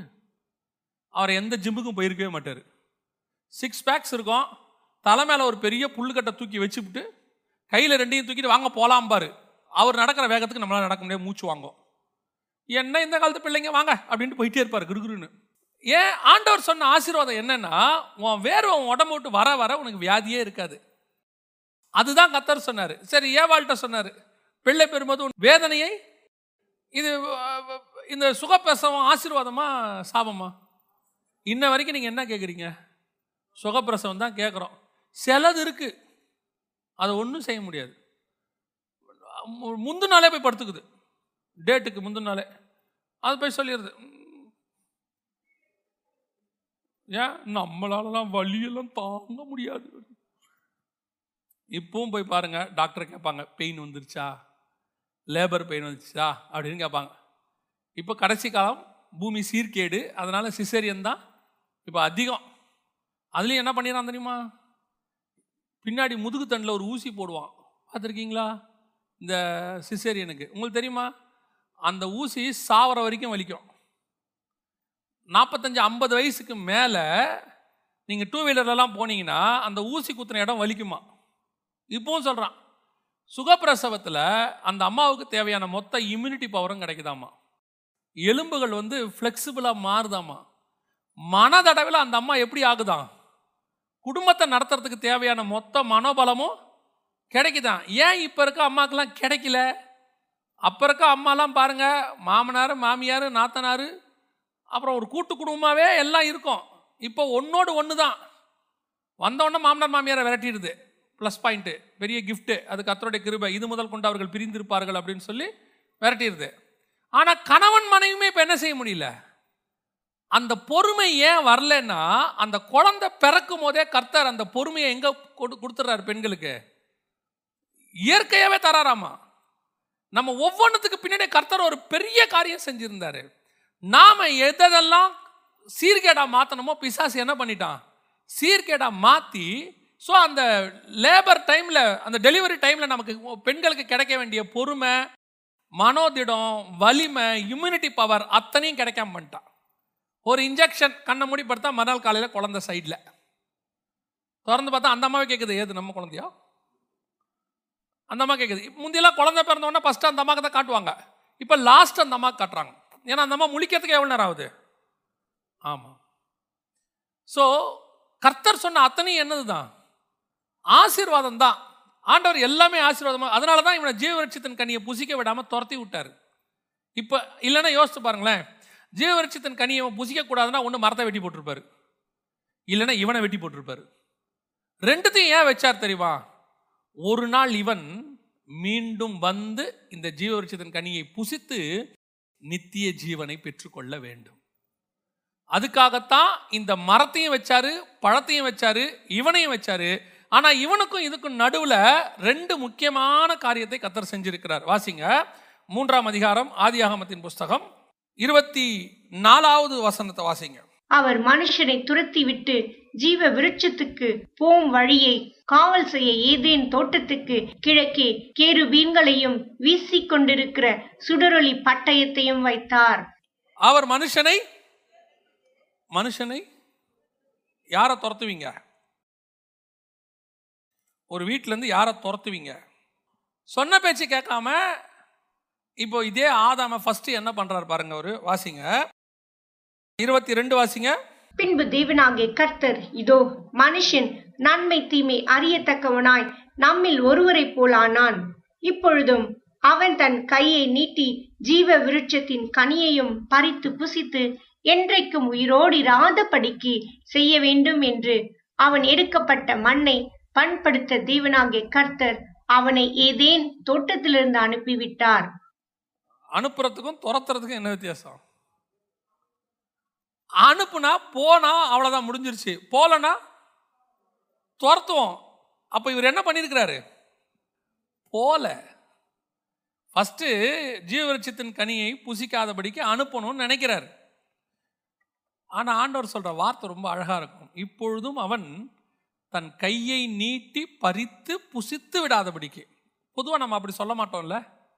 இப்பொழுதும் அவன் ஜீவவிருட்சத்தின் கனியை புசித்து விடாதபடிக்குன்னு தானே சொல்லுவோம். ஆனால் சொல்லும் போது எப்படி சொல்கிறாரு பறி தன் கையை நீட்டி பறித்து ஏன் திடீர்னு கையை நீட்டுறதை பற்றி பேசுகிறாரு பொதுவாக ஒரு ஆளை சொல்லும்போது எப்படி சொல்லுவோம்? இப்பொழுதும் அவன் தன் ஜீவவிருட்சத்தின் கனியை புரி பறித்து புசித்து விடாதபடிக்கு அவனை விரட்டி விடுவோம். அப்படி தானே சொல்லணும்?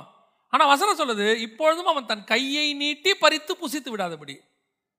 எப்போ அந்த கையை நீட்டி நம்ம வார்த்தை சொல்லுவோம்?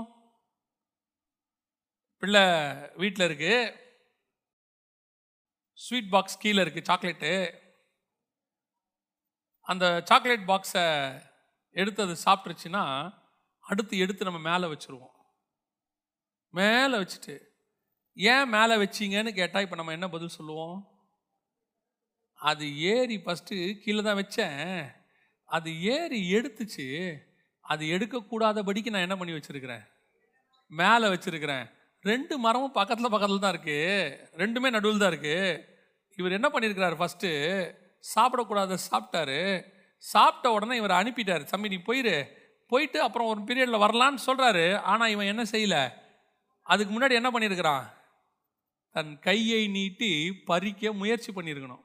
அதனால தான் கத்தர் சொல்கிறாரு தன் கையை நீட்டி பறித்து புசித்து விடாதபடி. அதனால தான் கத்தர் அவனை என்ன பண்ணுறாரு அடுத்து? துரத்தி விடுகிறார். ஓடு வெளியே போ. ஏன்? இந்த பழம் நான் உனக்கு தருவேன். இந்த விருட்சத்தை நான் உனக்கு தருவேன். இப்போ இல்லை நீ ஜெயம் பெற்ற பிறகு. எதை ஜெயிக்கணும்? கர்த்தர் விரட்டி விட்டார். இன்னைய வரைக்கும் மனுஷனுக்கு இந்த நன்மை தீ இந்த ஜீவ விருட்சத்தை சாப்பிடணும்னு ஆசை இருக்குது எல்லா மனுஷனுக்கும். எல்லா மனுஷனும்னா உலகத்தில் பிறக்கிற எல்லாருக்கும் சாகாமல் இருக்கணும்னு ஆசை இருக்குதா இல்லையா? மரணத்தை கண்டு ஒரு பயம் இருக்கா இல்லையா? நம்ம கூட இருக்கிறவங்களுக்கு மரணம் வரக்கூடாதுன்னு நினைக்கிறோமா இல்லையா? மாமியாருக்கு சொல்லலை. பொதுவாக சொல்கிறேன் இல்லை பொதுவாக அந்த கதை வேற. நான் அந்த அந்த அந்த இடத்துக்கே நான் வரல. பொதுவாக நம்ம அப்பா அம்மா நம்ம என்ன செய்யணும்? சாகாம? இல்லையா? சாகராசை யாருக்கும் வராது. சும்மா சொல்லலாம். சில அம்மாக்கெல்லாம் சொல்லும். உங்கள் கூட இருக்கிறதுக்கு பேசாமல் செத்து தொலைலான்னு கூப்பிட்டு பார்த்துடணும் சரி வா போவோம். சாக தானே செய்யணும். எப்படி? ட்ரெயினா கடலா? எல்லாம் சென்னையில் எல்லா வாய்ப்பும் உண்டு. பெரிய பில்டிங் இருக்குது மேலே கூட கீழே தள்ளுறேன் வா. யாராவது வரும்னு நினைக்கிறீங்க? ஒன்றும் வராது. சும்மா சொல்கிறது அதுலேயும் சிலது இருக்கு பாருங்கள் நான் சீக்கிரம் செத்துருவேன். அதுதான் சாகவே சாகாது. சாவு ஆசையாக இருக்காது வருமா? வராது. இன்னைய வரைக்கும் எல்லாருக்கும் உயிரோடு இருக்கணும்னு ஆசை இருக்குது இதுதான் நித்திய ஜீவன் ஆசை. இது இந்த ஆத்மாவுக்கு இயற்கையாக கத்தர் வச்சிருக்கிறார். இயற்கையாகவே கத்தர் அந்த ஆத்மாவுக்கு அப்படி ஒரு ஆசை இருக்குது நான் எப்படி இருக்கணும்? நித்திய நித்தியமாய் தேவனோடு கூட இருக்கணுங்கிற ஆசை. இது ஆதாம் வழியாக நமக்குள்ளே வந்தது. ஆனால் என்ன தப்புனா இந்த நித்திய ஜீவனை பெற்றுக்கொள்வதற்கு ஒரு வழி இருக்கிறது. அதை பைபிள் உருவாக்கி வச்சிருக்கு. ஆனால் அதை நம்ம ஷார்ட்கட்டில் பெறணும் தான் நினைக்கிறோம். இப்போ ஆதாம் என்ன செய்ய நினைக்கிறாரு? கையை நீத்து பறித்து பூசிக்கணும்னு நினைக்கிறார். கத்தர் சொல்கிறார் நீ வெளியே போ. இதே பழத்தை தருவேன். ஆனால் அதுக்கு நீ சில காரியங்கள்லாம் என்ன செய்ய வேண்டியிருக்கு? ஜெயிக்க வேண்டியிருக்கு. ஜெயிச்சு முடிச்சுட்டு வா. அதனால தான் இயேசு சொல்கிறாரு ஜெயம் கொள்ளுகிறவன் எவனோ அவனுக்கு நான் நித் ஜீவனை தருவேன். நித்திய ஜீவனை பரிபூரணப்பட நான் வந்தேன் அப்படிங்கிறார். அப்போ இந்த நித்திய ஜீவனை பெற்றுக்கொள்வதற்கு ஆண்டவர் இவனை என்ன பண்ணிட்டாரு? திருப்பி அமுச்சு விட்டார். இப்போ அனுப்பிட்டு இன்னொரு மிக முக்கியமான விஷயத்தை கத்தர் செய்கிறார் இதுதான் மையப்பொருள். இதை ஜெயிச்சா தான் நீங்கள் நித்திய ஜீவன். இப்போ இந்த மெசேஜோடைய சென்டர் பாயிண்ட் இதுதான். வாசிங்க. இருபத்தி நாலாவது வசனம் வாசிங்க. அவர் மனுஷனை துரத்திவிட்டு ஜீவ விருட்சத்துக்கு போம் வழியை காவல் செய்ய ஏதேன் தோட்டத்துக்கு கிழக்கே கேருபீன்களையும் வீசிக் கொண்டிருக்கிற சுடரொளி பட்டயத்தையும் வைத்தார். இப்போ எப்படி இருக்கு? இப்போ ஏதேன் இப்படி இருக்கு? அதில் தோட்டத்தில் மனுஷன் இருக்கிறான். தோட்டத்துலேருந்து ஆண்டவர் மனுஷனை விரட்டி விட்டாரு. அவன் வெளியே வந்துட்டான். தோட்டத்துலேருந்து வெளியே வந்தா ஏதேன்? இதான் நாடு. இதான் ஏதேன்? ஏதேனின் கிழக்கே ஒரு தோட்டம். இது பூமி. இது வந்து சமுத்திரம். இது பூமி காடுன்னு வச்சுக்கோங்க. இப்படி இருக்கு. இப்போ மனுஷனை வெளியே அமுச்சு விட்டார். அமுச்சாச்சு. இப்போ அமுச்ச உடனே ரெண்டு காரியம் அங்கே இருக்கு. என்னென்ன இருக்குது? தோ தோட்டத்தை காவல் செய்யும்படி? ஏதேனும் கிழக்கே கேருபின்களையும் வீசுகிற சுடரொளி பட்டயத்தையும் வைத்தார். அப்படிதானே இருக்கு? இப்போ நம்ம படிக்கிறதுக்கு எப்படி இருக்கு? ஒரு ஆள் காவலுக்கு நிற்கிறான் யாரு? கேருபின்கள். இன்னொன்று என்ன இருக்கு? வீசுகிற சுடரொளி பட்டயம். அப்படிதானே இருக்கு? இந்த இடத்துல நல்லா கவனிச்சு பாருங்க. தோட்டத்தை காவல் செய்ய கேருபினையும் பழத்துக்கு போகிற வழி அதை காவல் செய்யறதுக்கு வீசுகிற சுடரொளி பட்டயத்தையும் இருக்கும். அப்படிதானே இருக்கு? இங்கிலீஷ்ல அப்படிதானே இருக்கு? தமிழில் பார்த்தீங்கன்னா ரெண்டும் ஒரே மாதிரி இருக்கும். ரெண்டும் ஒன்றா வச்ச மாதிரி இருக்கும்.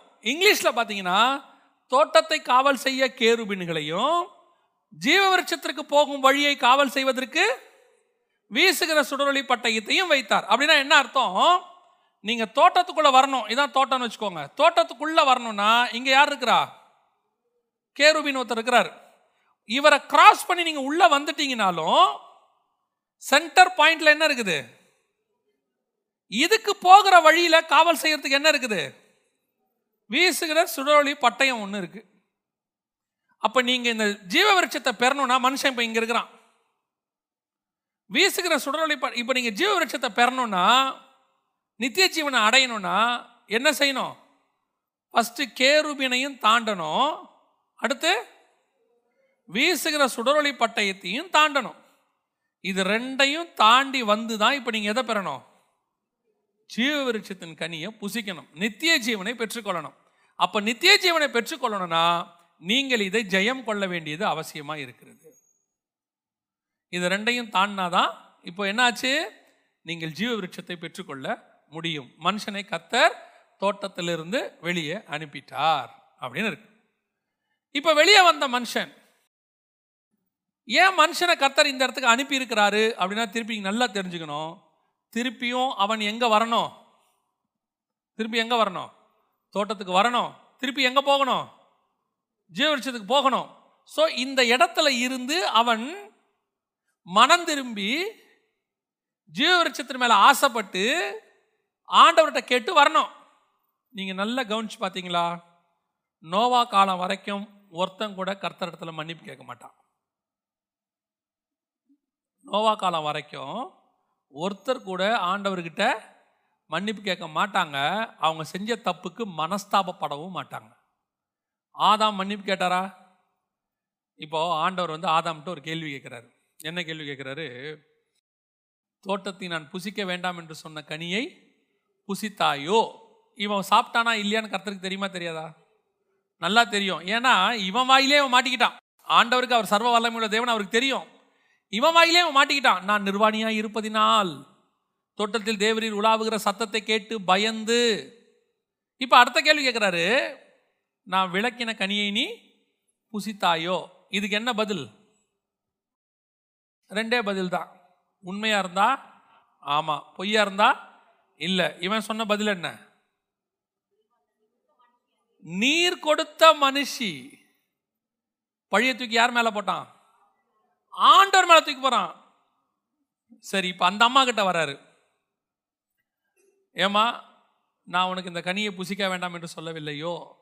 உடனே அந்த அம்மா என்ன சொல்லணும்? இல்லை அப்படிலாம் இல்லை அங்கே. சும்மாவாது நீங்களா வசந்த சேர்த்துக்கிறதா கூட? அப்படிலாம் அங்கே இல்லை. இப்போது அந்த அம்மா என்ன பதில் சொல்லியிருக்கணும்?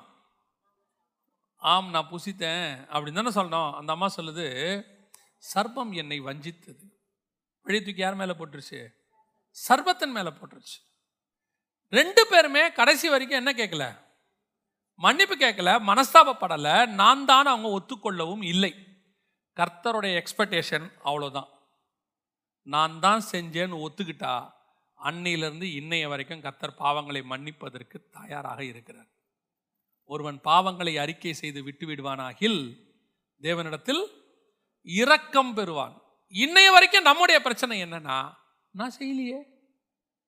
இல்லைன்னா பழிய தூக்கி மற்றவங்க மேலே போகிறது ஏன்டா பாவத்தில் விழுந்த? நான் இல்லை. நான் போன இடத்துல ஒருத்தர் இருந்தாங்க. அவங்களால தான் நான் விழுந்தேன். நான் போகிற வழியில் ஒரு போஸ்டர் இருந்துச்சு. அந்த போஸ்டரால தான் நான் விழுந்தேன். கடைசி வரைக்கும் மனுஷன் எதை ஒத்துக்க மாட்டான்? தாவீதுக்கும் சவுலுக்கும் என்ன வித்தியாசம் தெரியுமா? சவுல் செய்த பாவம் பெருசா தாவீது செய்த பாவம் பெருசான்னு அளவெல்லாம் பார்க்க வேண்டாம். மனுஷீகத்தில் நாம் வச்சு பார்த்தோம்னா சவுல் செய்ததை விட தாவீது கொஞ்சம் நம்ம பார்வைக்கு நம்ம பார்வைக்கு தேவன் பார்வைக்கு இல்லை. ஆனால் தாவீதுக்கு மன்னிப்பு கிடைத்தது சவுலுக்கு மன்னிப்பு கிடைக்கவில்லை. காரணம் என்ன? சாமுவேல் வந்து உணர்த்தும் போது சவுல் உணர்வடையவில்லை. ஆனால் நாத்தான் வந்து உணர்த்தும் போது தாவீது உணர்வடைந்து நானே அந்த மனுஷன். நான் தான் பாவம் செஞ்சேன். இந்த ஆடுகள் என்ன செய்தது? ஒவ்வொரு வாட்டியும் தப்பு செய்யும் போது தாவீதால் என்ன செய்ய முடிஞ்சுச்சு? அதை ஒத்துக்கொள்ள முடிஞ்சிச்சு. யாரால ஒத்துக்க முடியல? ஒத்துக்கொள்ள முடியாத சவுலின் ராஜ்யபாரம் அவனோடு கூட முடிவடைந்தது. ஒத்துக்கொண்ட தாவீதின் ராஜ்யபாரம் இயேசு வரைக்கும் நீண்டு கொண்டிருந்தது. கர்த்தர் எப்பவும் எக்ஸ்பெக்ட் பண்ணுறது ஒன்று தான் நான் செஞ்சேன் ஆமாம் நான் செஞ்சேன். எனக்கு ஒரு மூத்த ஊழியர் சொல்லி கொடுத்தார் எழுபத்தி மூணு வயசு. அவர் சொன்னார் பாவம் செஞ்சிட்டிங்களா? ஒத்துக்கோங்க கர்த்தர் மன்னிச்சிருவார். பாவம் செய்யலையா? தைரியமாக இருங்க கர்த்தர் காப்பாற்றுவார் என்ன செஞ்சாலும் கர்த்தர்கிட்ட போயிடுங்கன்னு சொன்னார். பாவம் செஞ்சாலும் கத்தர்கிட்ட போங்க பாவம் செய்யாட்டியும் கத்தர்கிட்ட போயிடுங்க. ரெண்டுமே கத்தர் பார்த்து கொள்வார் பேதுருவுக்கும் யூதாஸுக்கும் என்ன வித்தியாசம்? பேதுருவாவது தேவன் இயேசு பார்த்த பிறகு தான் அவர் மனம் கசிந்து அழுதார். ஆனால் யூதாசு அதுக்கு முன்னாடியே என்ன பண்ணிட்டான்? குற்றமில்லாத ரத்தத்தை காட்டி கொடுத்தேனே. ஆனால் பேதுரு போனது இயேசு கிட்ட யூதாஸ் போனது ஆசாரியன் கிட்ட மனுஷன் மரணத்துக்கு நேராக நடத்தி விட்டான் இயேசு ஜீவனுக்கு நேராக நடத்தி விட்டார் அப்போ நம்முடைய பாவம் வந்த உடனே நாம் நிறைய நேரத்தில் அதை சரி பண்ண விரும்புகிறோம் இல்லைன்னா அதுக்கு ஆல்டர்னேட்டாக மனுஷன் என்ன நினைக்கிறான்? ஒரு துக்கம் வந்த உடனே துயரம் வந்த உடனே பாவம் வந்த உடனே சினிமாக்கு போயிடுவான். ஏன்னா அதை மறந்துடலாம். குடிப்பான் சிகரெட் பிடிப்பான். இல்லை புனித ஸ்தலங்களுக்கு போவான். இல்லைன்னா ஏழைகளுக்கு அன்னதானம் பண்ணுவான். அதெல்லாம் செய்கிற வரைக்கும் இருக்கும். செஞ்சு முடிச்ச பிறகு இருக்காது. ஆனால் இயேசுக்கிட்ட போங்க. நீங்கள் தேவ சமூகத்தை விட்டு திரும்பி வரும்போதே உங்கள் பாவம் மன்னிக்கப்பட்டதுக்கான நிச்சயம் உங்ககிட்ட இருக்கும். அந்த பாரம் போயிருக்கும். அப்போ ஆதாம்ட்டையும் ஏவாள்ட்டையும் கத்தர் கேட்டதுக்கான காரணம் அதுதான். ரெண்டு பேர்ட்டையும் கேட்டது காரணம் அங்கேயே மன்னிக்கிறதுக்காக கேட்டார். அவங்க ஒத்துக்கலை. அவர்கள் விரட்டப்பட்டார்கள். இப்போ வெளியே வந்தாச்சு. கத்தர் வச்சிருக்கிறார். எதுக்காக? திரும்பி என்றைக்காவது ஒரு நாள் நீங்கள் என்ன செய்வீங்க? ஆதாம் எத்தனை வருஷம் உயிரோடு இருந்தார்? தொள்ளாயிரத்தி முப்பது வருஷம் அவர் மன்னிப்பு கேட்கல. எத்தனை வருஷம் மன்னிப்பு கேட்கல? தொள்ளாயிரத்தி முப்பது வருஷம் அவன் மன்னிப்பு கேட்கவே இல்லை. இப்போ காயின் வர்றார் அடுத்து. காயின் வந்த உடனே காயின் ஆண்டவர் காயின் பாவம் செய்யும் போது எங்கே இருந்தார்? ஏதேனுக்கு உள்ளே தான் இருக்கிறாரு. தோட்டத்தை விட்டு ஆதாம் எங்கே வந்துட்டாரு? ஏதேனுக்கு வந்துட்டார். ஏதேனில் தான் யார் பிறக்கிறா? காயினும் ஆபேலும் பிறக்கிறாங்க. இப்போது காயின் ஆபேல் பிறந்த பிறகு வளர்ந்து காயின் பெரியாளாகி ஆபேலை கொலை பண்ணி கொலை பண்ண பிறகும் அவர் எங்கே தான் இருந்தார்? ஏதேனுக்குள்ள தான் இருந்தார். அதுக்கப்புறம் தான் கர்த்தர் ஒரு வேலை செய்கிறார் நாலாம் அதிகாரம் திருப்பி கொள்ளுங்க. நல்லா கவனிங்க. பதினாலாவது வசனம் வாசிங்க. நாலு பதினாலு. இன்று என்னை இந்த தேசத்திலிருந்து துரத்தி விடுகிறீர். நான் உமது சமூகத்துக்கு விலகி மறைந்து பூமியில் நிலையற்று அலைகிறவனாயிருப்பேன். என்னை கண்டுபிடிக்கிறவன் எவனும் என்னை கொன்று போடுவானே என்றான். இந்த தேசத்திலிருந்து எங்கிருந்து? ஏதேனிலிருந்து. தேசத்திலிருந்து விரட்டி விடுகிறீர். அப்ப எது பூமி? இதுல இருந்து வெளியே வந்தாதான் பூமி. இதான பூமி? இதான ஏதேன் தேசம்? இதான தோட்டம் ஹெட் குவார்ட்டர்ஸு இவங்க இங்கே தான் இருக்கிறாங்க. காயின் ஆபேல் எல்லாம் இங்கே தான் பிறக்கிறாங்க. ஆனால் இப்போ என்ன நடந்துச்சு? இங்கிருந்து விரட்டி விடுகிறீர். நான் பூமியில் நிலையற்றவனாய் இருப்பேன் புரியுதா? இங்க இருந்தா வராரு அவரு. சரி ஏன் இவனை விரட்டி விட்டாரு? காயினை ஏன் கொலை பண்ணல? ஆபேல் கொலை பண்ணோன்னு ஏன் காயினை கொலை பண்ணல ஆண்டவர் சகோதரன் ரத்தத்துக்கு சகோதரன் கையில பழி வாங்குறாருல பின்னாடி பின்காலத்தில் எல்லாருக்கிட்டையும் இவனை மட்டும் விட்டுட்டாரு பாருங்க. விட்டுட்டு அனுப்பி விட்டாரு. அனுப்பி விட்டு நீ பூமியில் நிலையற்றவனாய் இருப்பாய். நிலையற்றவனா என்னது? நம்ம நாடோடின்னு சொல்றோம். இல்லையா? அவனுக்கு பேர் என்னது? நாடோடி. அவங்க தான் என்னவா இருப்பாங்க? ஒரு இடத்துல நிலையாக இருக்க மாட்டாங்க. நோமாடிஸ் அப்படின்னு சொல்லுவாங்க. இல்லைன்னா அகதிகள் அப்படிம்பாங்க. இங்கிலீஷில் என்ன ஃபிஜிட்டிவ்னு போட்டிருக்கா? இங்கிலீஷில் அப்படி தானே போட்டிருக்கு? ஃபிஜிட்டிவ்னு இருக்கும். அதாவது அகதிகள். ஒரு இடத்துல நிலையாக இருக்க மாட்டார்கள். கர்த்தர் ஏன் இவனுக்கு இந்த தண்டனையை கொடுத்தாரு? அவன் சொல்கிறான் இன்று நீர் எனக்கு இட்ட சாபம் தாங்க முடியாது. என்னை என்னவா மாத்திட்டீங்க? அகதியா நாடோடியா மாத்திட்டீங்க. இப்போ என்னை அலைய விடுற ஏன் அலைய விடுறாரு தெரியுமா? ஏன் அப்படி அலைய விடுறாரு தெரியுமா? இப்போ இவன் இதில் ஃபுல்லாக அலைஞ்சு முடிச்சாதான் அவனுக்கு எதை பற்றின ஆசை வரும்? ஏதனை பற்றின ஆசை வரும்? இப்போ இவன் இங்கிருந்துல வெளியே வரான். இவனு தோட்டத்தில் இல்லை. இவனுக்கு தோட்டம் தெரியாது. ஏன்னா இவங்க அப்பா காலத்தில் எங்கே வந்துட்டாங்க? தோட்டத்தை விட்டு வெளியே வந்துட்டாங்க ஏதேனுக்கு இப்போ ஏதேனில் இருக்கிற இவனை தான் எங்கே விரட்டி விடுறாரு? பூமிக்கு விரட்டி விடுறாரு. இப்போ இங்கே வந்த இவனை நீ நாடோடியாக இருப்பேங்கிறாரு. நாடோடியாக ஏன் அலையணும்? நீ நாடோடியா அலைஞ்சு திரு அதுவும் ஆண்டவர் சொல்றாரு நீ பயிரிட்டா பூமி உனக்கு என்ன கொடுக்காது? பலனை கொடுக்காது. உன் நிமித்தம் பூமி சபிக்கப்பட்டிருக்கும். சபிக்கப்பட்ட பூமியில் நீ சபிக்கப்பட்ட இதான் ஃபர்ஸ்ட் சாபம். ஆ, காயின் தான் மனுஷன்லயே ஃபர்ஸ்ட் சபிக்கப்பட்டவன். சபிக்கப்பட்ட பூமியில் நீ சபிக்கப்பட்டிருப்பாய். ஏன்? இங்க இருக்கிற சாபம் இங்க இருக்கிறதான அழிவு இங்க இருக்கிறதான நிலையற்ற தன்மை இதெல்லாம் பார்த்து உனக்கு எந்த ஆசை வரணும்? ஏதேனுடைய ஆசை வரணும். ஐயோ நான் அங்க நல்லா இருந்தனே அங்க அப்படி ஆகி போயிட்டேனே திருப்பி நீ மனம் திரும்பும் போது கத்தர் எங்க கூட்டிட்டு வருவாரு? ஏதேன்னு கூட்டு வராரு. இங்க வந்த பிறகு உனக்கு எந்த ஆசை வரணும்? தோட்டத்துடைய ஆசை வரணும். என்னத்துக்கு? தோட்டத்தில் எங்கள் அப்பா சொன்னாரு அது ரொம்ப சந்தோஷமா இருக்குமா? அங்கே வந்து சகலவித பழங்கள் இருக்குமா? ஜீவ விருட்சம் இருக்குமா? நான் அங்கே போனோம் தோட்டத்துக்குள்ளே வந்த உடனே எங்கே போனோம்? ஜீவரிச்சு இருக்கிற இடத்துக்கு போனோம் சென்டர் பாயிண்ட்டுக்கு போனோம். இப்போ நான் ஒரு உதாரணத்துக்கு சொல்கிறேன் கர்த்தர் இப்போ என்ன பண்ணி விட்டாரு? வெளிநாட்டுக்கு துரத்தி விட்டாரு. வெளிநாட்டுக்கு துரத்த உடனே எனக்கு அங்கே இருக்கும்போது சவுதி அரேபியா பாலைவனத்தில் அலையும் போது எனக்கு ஒரு எண்ணம் வரணும். ஐயோ நான் இந்தியாக்குள்ளே சந்தோஷமாக இருந்தேனே. சூப்பராக இருந்தேனே. இந்தியாவுடைய சட்டத்திட்டம்லாம் நல்லதாச்சு ஏன்னா உங்களுக்கு உண்மையிலேயே சவுதி அரேபியா போனால் தான் இந்தியா மேலே ஆசை வரும். நிஜமாவே நான் சொல்கிறேன் அப்போது சவுதி அரேபியாலேருந்து இந்தியாவுக்கு வந்த உடனே இங்கே வந்தோன்னே உங்களுக்கு ஒரு ஆசை வரணும். ஐயோ தமிழ்நாடு சூப்பராக இருக்குமே. நான் பேசாமல் தமிழ்நாட்டுக்கு போயிட்டா நல்லா இருக்குமே. தமிழ்நாட்டுக்கு வந்த தோணும் திருச்சியில் ஜீவ விருட்சம் இருக்கே. நான் அதை போய் சாப் இதுதான் ஆண்டவர் இவனை விரட்டி விட்டதுக்கான நோக்கம். யார? காயினை. நல்லா மைண்ட் வச்சுக்கோங்க. காயினை வெட்டின நோக்கம் என்ன? அவன் என்னவா இருக்கணும்? நிலையற்றவனாய் இருக்க வேண்டும். அலைஞ்சு திரியணும் ஆனால் காயின் பண்ண வேலை என்ன? நாலாம் அதிகாரம் பதினேழாவது வசனம் வாசிங்க. காயின் தன் மனைவியை அறிந்தான். அவள் கர்ப்பவதியாகி ஏனோக்கை பெற்றாள். அப்பொழுது அவன் ஒரு பட்டணத்தை கட்டி அந்த பட்டணத்துக்கு தன் குமாரனாகிய ஏனோக்குடைய பெயரை இட்டான். இவன் பண்ண வேலை என்ன? பட்டணத்தை கட்டிட்டான். பட்டணத்தை கட்டிட்டான் இவன் இனிமேட்டு எங்க போக மாட்டான்? எங்கேயும் போக மாட்டான். குறிப்பா ஏதேனுக்கு போக மாட்டான். ஏன்? கர்த்தர் இவனை உண்டாக்குனது எதுக்காக? ஏதேனும் கட்ட தெரிஞ்சவருக்கு ஒரு தோட்டத்தை உருவாக்க தெரிஞ்சவருக்கு அதுக்கு நடுவில் இவ்வளோ உருவாக்க தெரிஞ்சவனுக்கு காயினுக்கு ஒரு நகரத்தை கட்ட தெரியாத ஆண்டவருக்கு? நீ நாடோடைய தம்பா இருக்கணும். ஏன் நீ நாடோடியா இருக்கணும்? இந்த நாடோடித்தனமா நீ அலைஞ்சாதான் உனக்கு எந்த ஆசை வரும்? ஏதேன் ஆசை வரும். ஏதேனுக்குள்ள வந்தாதான் உனக்கு ஏதேனுக்குள்ள வந்த பிறகுதான் உனக்கு என்ன ஆசை வரும்? தோட்டத்தின் ஆசை வரும். தோட்டத்துக்குள்ள வந்தாதான் உனக்கு என்ன ஆசை வரும்? ஜீவவிருட்சத்தின் ஆசை வரும். இதுதான் ஃபார்முலா இப்போ தோட்டத்துக்குள்ள இருந்த வெளியே வந்த ஆதாம் எதை எதெல்லாம் ஜெயிக்க வேண்டி இருந்துச்சு கேருபினையும் வீசுகிற சுடலை பட்டத்தையும். இப்போ இங்கிருந்து இவர் வந்துட்டார் வெளியே.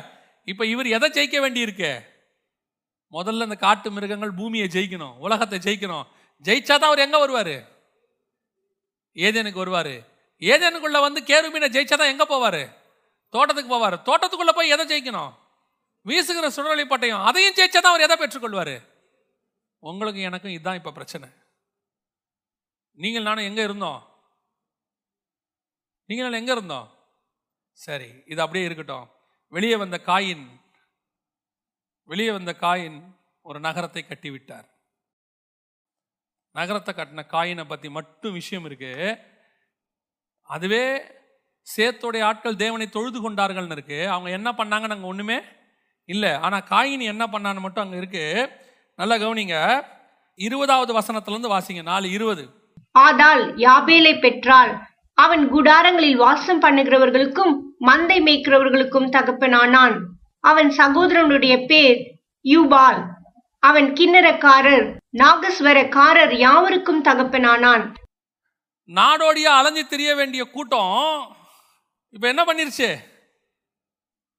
They settled first settled settle ஆன பிறகு உள்ளுக்குள்ளே டென்ட் போட ஆரம்பிச்சாங்க. அப்புறம் ஆடு மாடெல்லாம் மேய்க்க ஆரம்பிச்சாங்க. மந்தை மேய்க்கிறவர்கள். அதுக்கு பிறகு என்ன செய்ய ஆரம்பிச்சாங்க? மியூசிக் ஈவினிங்கில் போர் அடிக்குமே. காலிலேருந்து வேலை செஞ்சா? மியூசிக் கிண்ணறம் நாதஸ்வரம் என்டர்டெயின்மெண்ட் அதுக்கப்புறம் பூமியை தோண்ட ஆரம்பிச்சான். பித்தளை இரும்புல எங்க கிடைக்கும்? பூமிக்கு அடியில் தானே கிடைக்கும்? பூமிக்கு மேல இருந்து இப்போ எதை தோண்ட ஆரம்பிச்சான்? ஸோ இவன் இந்த இடத்த விட்டு போகிற பிளானே இல்ல. இவன் இங்கிருந்து போனா தானே இங்கே வருவான். இங்கிருந்து போகணுமே. அப்போ இதுக்கு பேர் தான் உலகம் வேர்ல்டு இன்னை வரைக்கும் உலகம் இதுக்குள்ளே தான் இருக்கு. இன்னைய வரைக்கும் உலகம் இருக்கு. இங்க உலகத்துல இவ்வளவும் இருக்கு. அதே நேரத்துல அதே அதிகாரம் கடைசி வசனம் வாசிங்க. சேத்துக்கும் ஒரு குமாரன் பிறந்தான். அவனுக்கு ஏனோஸ் என்று பெயரிட்டான். அப்பொழுது மனுஷர் கர்த்தருடைய நாமத்தை தொழுது கொள்ள ஆரம்பித்தார்கள். இந்த பக்கம் என்ன இருக்கு? சேத் சைடில் என்ன இருக்கு? வர்ஷிப் இவங்க இவ்வளவும் பண்றாங்க.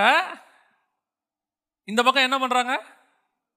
வர்ஷிப் இங்கே எட்டு தலைமுறை இங்கே பத்து தலைமுறை. இந்த பத்து தலைமுறையிலையும் அவங்க கட்டினது ஒன்றே ஒன்று தான் நோவா கட்டினாரு பேழை. இப்போ இங்கிருந்து இங்கே வரணும். புரிதா நான் சொல்கிறது இது உள்ள யார் இருக்கிறா? ஏதேனுக்குள்ள? ஏதேன்லேருந்து காயின் வந்துட்டாரு. ஆனால் ஆதாமும் ஏவாளும் எங்கே தான் இருக்கிறாங்க? ஏதேனுக்குள்ளே தான் இருக்கிறாங்க. ஆனால் அவங்க தோட்டத்துக்குள்ளே இல்லை. எதுக்குள்ளே இருக்காங்க? ஏதேனுக்குள்ளே இருக்காங்க. இப்போ ஏதேனுக்கு அப்புறம் காயின் போன போயிட்டான். ஆபேலும் செத்துட்டான். இப்போ திருப்பி ஃப்ரெஷ்ஷாக ஒரு பையன் பிறக்கிறான். சேர்த்து இப்போ அவனுக்கு குமாரர் பிறக்கிறார்கள். இப்படி குமாரர்கள் பிறக்க பிறக்க பிறக்க இது உள்ள என்ன இருக்கு? இது உள்ள என்ன இருக்கு? சேர்த்து அவன் தலைமுறை ஏழாம் தலைமுறையான ஏனோக்கு ஏனோக்கு அப்புறம் மெத்துசுலா மெத்துசுலாக்கு அப்புறம் லாமேக்கு லாமேக்கு அப்புறம் நோவா இவ்வளோ இருக்கு பத்து தலைமுறை இருக்கு. இவங்க அத்தனை பேரும் உள்ளுக்குள்ள இருக்கிறாங்க. இவங்க என்ன பண்ணுறாங்க உள்ளுக்குள்ள? ஓஷிப் பண்ணுறாங்க வெளியே என்ன நடக்குது? இவ்வளோ நடக்குது. புரியுதா நான் சொல்கிறது இப்போ உள்ளுக்குள்ளே இவ்வளோ நடக்குது வெளியே இவ்வளவும் நடக்குது. இங்கே இருக்கிறவன் எங்கே போனோம்? தோட்டத்துக்குள்ளே போனோம். இங்கே இருக்கிறவன் ஃபஸ்ட்டு எங்கே வரணும்? ஏதேனுக்குள்ளே வரணும். இதெல்லாம் ஜெயிக்கணும் அவன். இதெல்லாம் ஜெயிச்சு உலகத்தை ஜெயிச்சா தான் இது உள்ளே வர முடியும். இந்த இடத்துக்கு பேர் என்னது? காயின் ஆபேல் உள்ள இருந்தாங்கல்ல. இந்த இடத்துக்கு ஏதேன்னு சொல்றோம்ல. காயின் என்ன பேர் சொல்றான் பாருங்க அதுக்கு. வாசிங்க. பதினாலாவது வசனம். இன்று என்னை இந்த தேசத்திலிருந்து துரத்தி விடுகிறீர். நான் உமது சமூகத்துக்கு விலகி மறைந்து பூமியில் நிலையற்று. நான் உமது சமூகத்துக்கு இங்கிலீஷ்ல என்ன இருக்கு? ஆன் யுவர் ஃபேஸ் முகம். சமூகத்துக்கு என்ன கொடுத்துருக்கு? முகம். ஃப்ரம் யுவர் ஃபேஸ் பிரசன்ஸ்னா சமூகம் ஃபேஸ்னா முகம். அடுத்த வசனம் இன்னொரு வசனம் வாசிங்க. பதினாறு வாசிங்க. அப்படியே காயின். கப் கர்த்தருடைய சந்நிதியை விட்டு. இங்கிலீஷ்ல என்ன இருக்கு? பிரசன்ஸ் ஆஃப் த லார்ட் அப்ப கொலை எங்க நடந்திருக்கு? கொலை எங்க நடந்துச்சு? தேவ சமூகத்துல. வாக்குவாதம் எங்க நடந்துச்சு? காயினுக்கு பொறாமை எங்க வந்துச்சு? காணிக்க எங்க செலுத்துனாங்க? காயின் பலியானது எங்க? ஆபேல் பலியானது எங்க? அப்ப இதுக்கு பேர் தான் சர்ச் இதுக்கு பேர் உலகம் இதுக்கு பேர் சர்ச் இந்த உலகத்திலிருந்து தான் கர்த்தர் உங்களை எண்ணி மீட்டு எங்க கொண்டு வந்திருக்காரு? காட்ஸ் பிரசன்ஸ் கர்த்தருடைய சமூகத்துக்கு கொண்டு வந்தார். அப்ப கர்த்தருடைய சமூகத்துக்கு வரணும்னா நீங்க முதல்ல எதை ஜெயிச்சிருக்கணும்? உலகத்தை ஜெயிச்சிருக்கணும். நீங்க ஜீவ விருட்சத்தை பெற்றுக்கொள்வதற்கான ஃபர்ஸ்ட் ஸ்டேஜ் நீங்கள் இந்த உலகத்தை ஜெயித்தவர்களாக இருந்தால் மட்டுமே எங்க வர முடியும்? கர்த்தருடைய சமூகத்துக்கு சந்நிதியை விட்டு ஏன்னா அவன் எங்கேருந்து விலகி வந்திருக்கிறான்? கர்த்தருடைய சமூகத்தை விட்டு கர்த்தருடைய சந்நிதியை விட்டு விலகி வந்தான். ஸோ இப்போ கர்த்தர் திருப்பி எங்க கொண்டு வரணும் அவனை? ஃபர்ஸ்ட் மனுஷனை. இப்போ நீங்கள் நான்லாம் யாருடைய சந்ததி?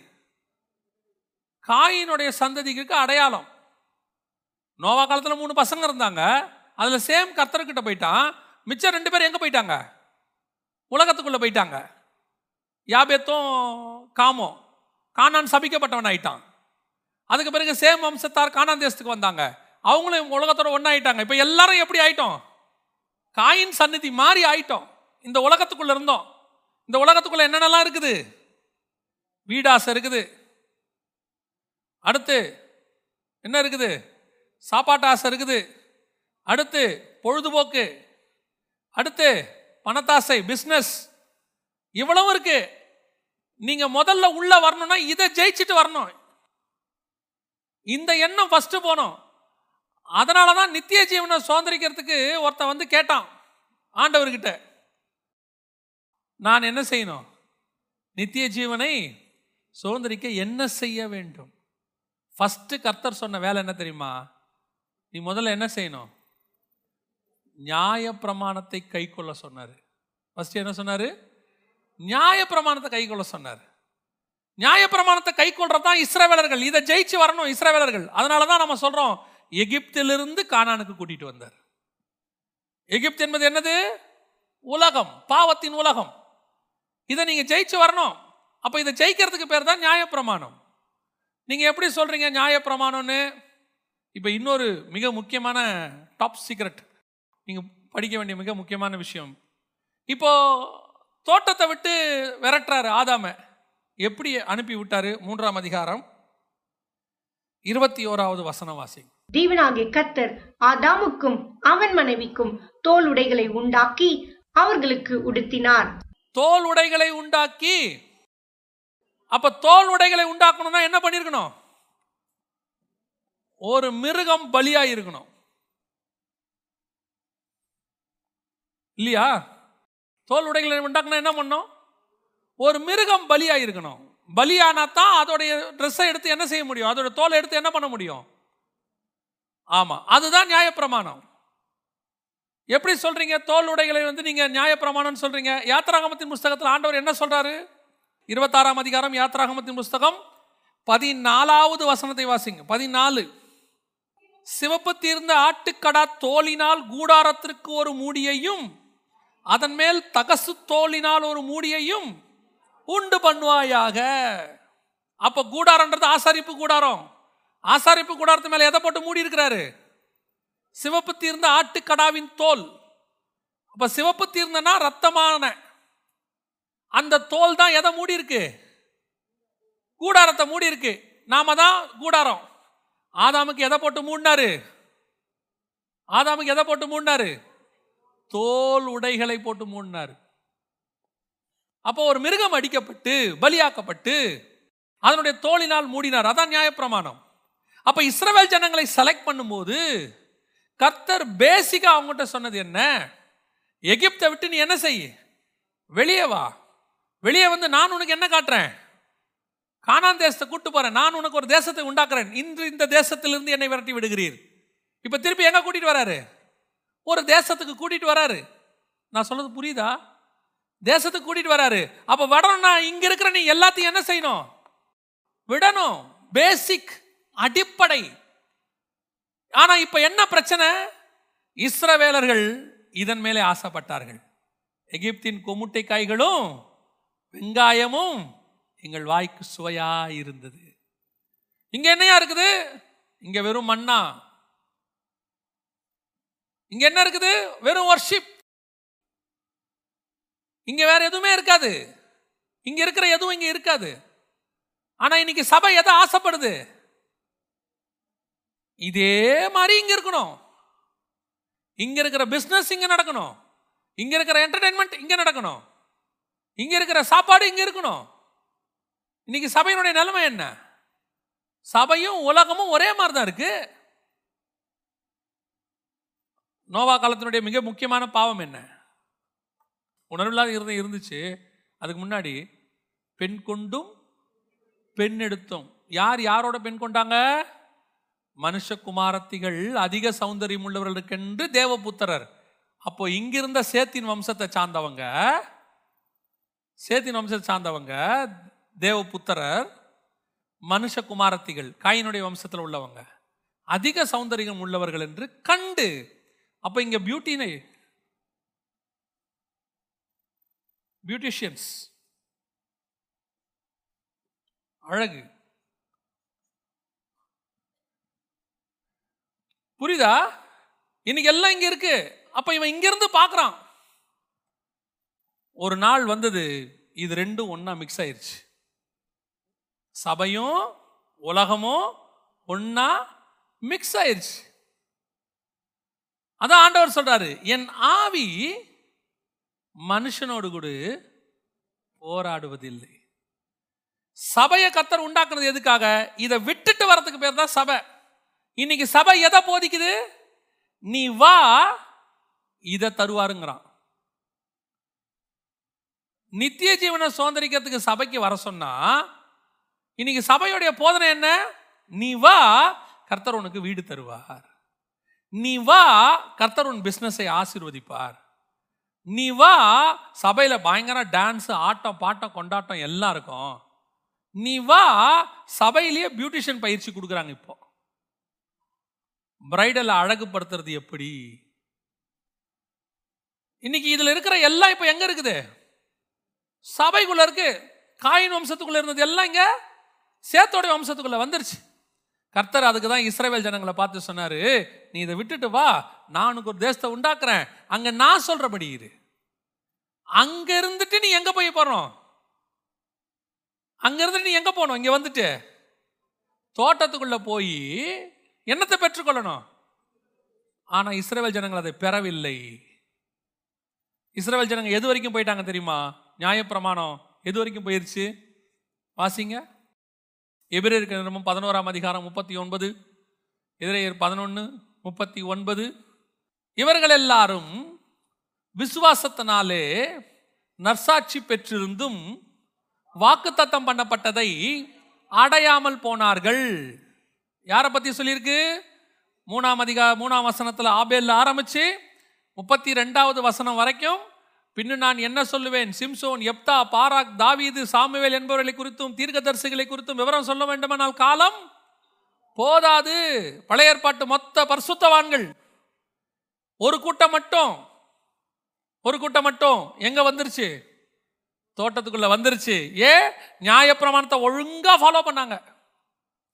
நியாயப்பிரமாணத்தை ஒழுங்கா ஃபாலோ பண்ண. இவர்கள்லாம் விசுவாசத்தினாலே நற்சாட்சி பெற்றிருந்தோம். இப்ப நீங்க இந்த நியாயப்பிரமாணத்தை கரெக்டா ஃபாலோ பண்றீங்களா? நியாயப்பிரமாணத்தை ஒழுங்கா ஃபாலோ பண்ணதான் தோட்டத்துக்கே வர முடியும். இப்போ உங்களை ரட்சித்துக்குள்ள கொண்டாந்து ஆண்டவர் பாவத்தை வந்து ரட்சித்து எங்க கொண்டாந்துட்டாரு? சந்நிதிக்கு கொண்டாந்துட்டாரு. சந்நிதிக்கு இருக்கிற நீங்க குறைஞ்சபட்சம் எதை ஃபாலோ பண்ணணும்? நியாய பிரமாணத்தை ஃபாலோ பண்ணணும். நித்திய ஜீவனை சுதந்திரிக்கணும்னா ஃபஸ்ட்டு எதை ஃபாலோ பண்ணணும். இயேசுகிட்ட வந்து வந்து கேட்குறான் நான் நித்திய ஜீவனை சுதந்திரிக்கணும். நீ போய் மோசைக்கு சொன்ன நியாய பிரமாணத்தை ஃபாலோ பண்ணு. நான் சிறு வயது முதல் கொண்டு அதை கடைபிடிக்கிறேன். இப்போ நீங்கள் சொல்லுங்கள் பார்ப்போம் நான் நியாய பிரமாணத்தை கரெக்டாக ஃபாலோ பண்ணுறவங்க ஒருத்தர் சொல்லுங்கள் நீங்கள் நித்திய ஜீவன்கள் அப்புறம் போகலாம் நீங்கள் ஃபஸ்ட்டு இங்கேருந்து தோட்டத்துக்கு வர வேலைக்கு நியாயப்பிரமாணம் தேவை. நியாயப்பிரமாணத்தை நான் கரெக்டாக ஃபாலோ பண்ணுறேன்னு சொல்லுவாங்க இருக்கு பாமா. பத்து கட்டளைகளை மட்டும் வச்சுக்கோங்க. நான் இந்த பத்து கட்டளைகளில் ஒன்றை கூட இது வரைக்கும் நான் மீறினது இல்லை. என் தேவனாகிய கர்த்தர் ஒருவரை தவிர வேற யாரையும் நான் வழிபட்டது இல்லை. என் தாயின் தகப்பனையும் கனம் பண்ணுகிறேன். பொய் சொன்னதே இல்லை. ரட்சிக்கப்பட்ட பிறகு. அதுக்கு முன்னாடி விட்டுருங்க. ரட்சிக்கப்பட்ட பிறகு நான் பொய் சொன்னதே இல்லை. இச்சையோட எந்த ஒரு பொருளையோ எந்த ஒரு பணத்தையோ எந்த ஒரு நகையோ புடவையோ காரையோ செல்போனையோ நான் பார்த்ததே இல்லை. அடுத்தவர் கையில் இருக்கிற மனைவியோ அவங்களுடைய காரையோ அவங்க வீட்டையோ இச்சையோடு கூட நான் பார்த்தது இல்லை. சொல்லுங்க. நியாயப்பிரமாணத்தை பத்தையும் நான் கரெக்டாக ஃபாலோ பண்ணுறேன் விபச்சாரம் செய்யாதிருப்பாயாக கொலை செய்யாதிருப்பாயாக பொய்சாட்சி சொல்லாதிருப்பாயாக நீங்க இதை இப்ப ஃபாலோ பண்றீங்களா? இதை ஃபாலோ பண்ணா மட்டும்தான் நீங்க தோட்டத்துக்கே வர முடியுமே. இதை கரெக்டா ஃபாலோ பண்ணவனே தோட்டத்துக்கு வந்தவனே எதை பெறல? நித்திய ஜீவனை பெறல. அவனால கேருபீனை ஜெயிக்க முடிஞ்சுச்சு. கேருபீனை ஜெயிக்கணும்னா மேல என்ன வேணும்? தோல் வேணும். ஒரு மிருகம் பலியாகி அந்த தோல் உடைய நான் போட்டுக்கிட்டா நியாயப்பிரமாணத்தை கரெக்டா ஃபாலோ பண்ணா என்னால யாரை ஜெயிச்சு வந்துட முடியும்? கேருபினை ஜெயிச்சு உள்ள வந்துட முடியும். இப்போ நீங்க அந்த லெவல் இருக்கோமா நம்ம? இன்னைக்கு நம்ம இன்னைக்கு நியாயப்பிரமாணத்தை ஜெயிச்சிட்டோமா? அதுவே இல்லையே இன்னும். இன்னும் இந்த போதனையினுடைய ஃபர்ஸ்ட் பார்ட்டுக்கே நம்ம முடிக்கலையே. இப்போ செகண்ட் பார்ட் ஒன்று இருக்கு இதில். இப்போ நான் தோட்டத்துக்கு ஆபிரகாம் வந்துட்டாரு. ஆமா தானே இவர்களெல்லாம் விசுவாசத்தினாலே நர்சாட்சி. ஆபிரகாம் வந்துட்டாரா தோட்டத்துக்கு? ஜெயம் பெற்றவங்க லிஸ்ட்டு அந்த பதினொன்றில் இருக்குங்க. தோட்டத்துக்கு வந்தவங்க லிஸ்ட்டு அங்கே இருக்கு. ஆபிரகாம் வந்துட்டாரா? ஈசாக்கு வந்துட்டாங்களா? சாரால் வந்துட்டாங்க. மோசே வந்துட்டார். அங்கே இருக்கிறவங்க எல்லாம் வந்துட்டாங்க. கரெக்ட் தானே? நீங்கள் சொல்லுங்கள் நாற்பதாவது வசனம் இப்போ வாசிங்க. பதினொன்று நாற்பது. அவர்கள் நம்மை அல்லாமல் பூர்ணராகாதபடி அப்போ இவங்கெல்லாம் யார யாரால பூர்ணமாகணும்? நம்மால இப்போ சொல்லுங்க நான் அவங்கள பூர்ணப்படுத்துற இடத்துல தான் இருக்கிறேன். இது பேசிக் ஏன்னா நான் அவங்கள பூர்ணப்படுத்துற இடத்துக்கு இருந்தாதான் நான் அவங்கள நித்திய ஜீவன் இருக்கிற இடத்துக்கு கூட்டிட்டு போவேன். அவர்கள் எல்லாரும் விசுவாசத்தில் நற்சாட்சி பெற்றும் வாக்குத்தத்தம் பண்ணப்படுறதை அடையாமல் போனார்கள். தோட்டத்துக்கு வந்துட்டாங்க. பேரடைஸ் கூட்டு போயிட்டாரு. யாரு? கல்லங்கட்ட சொல்றாரு இன்று நீ என்னோடு கூடு? பரதீசியில் இருப்பாய். பரதீசியில் தான் என்ன இருக்கு?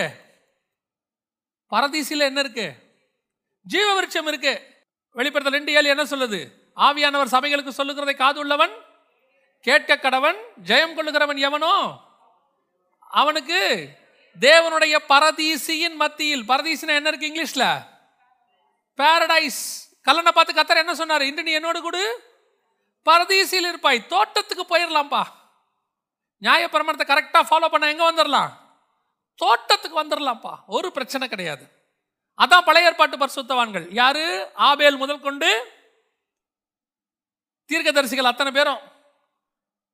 இப்ப நான் அவங்கள பூர்ணப்படுத்துறவன். இப்ப நான் அவங்கள எங்க கூட்டிட்டு போனோம் ஜீவரிச்சு இருக்கிற சென்டர் பாயிண்ட் கூட்டு போனோம்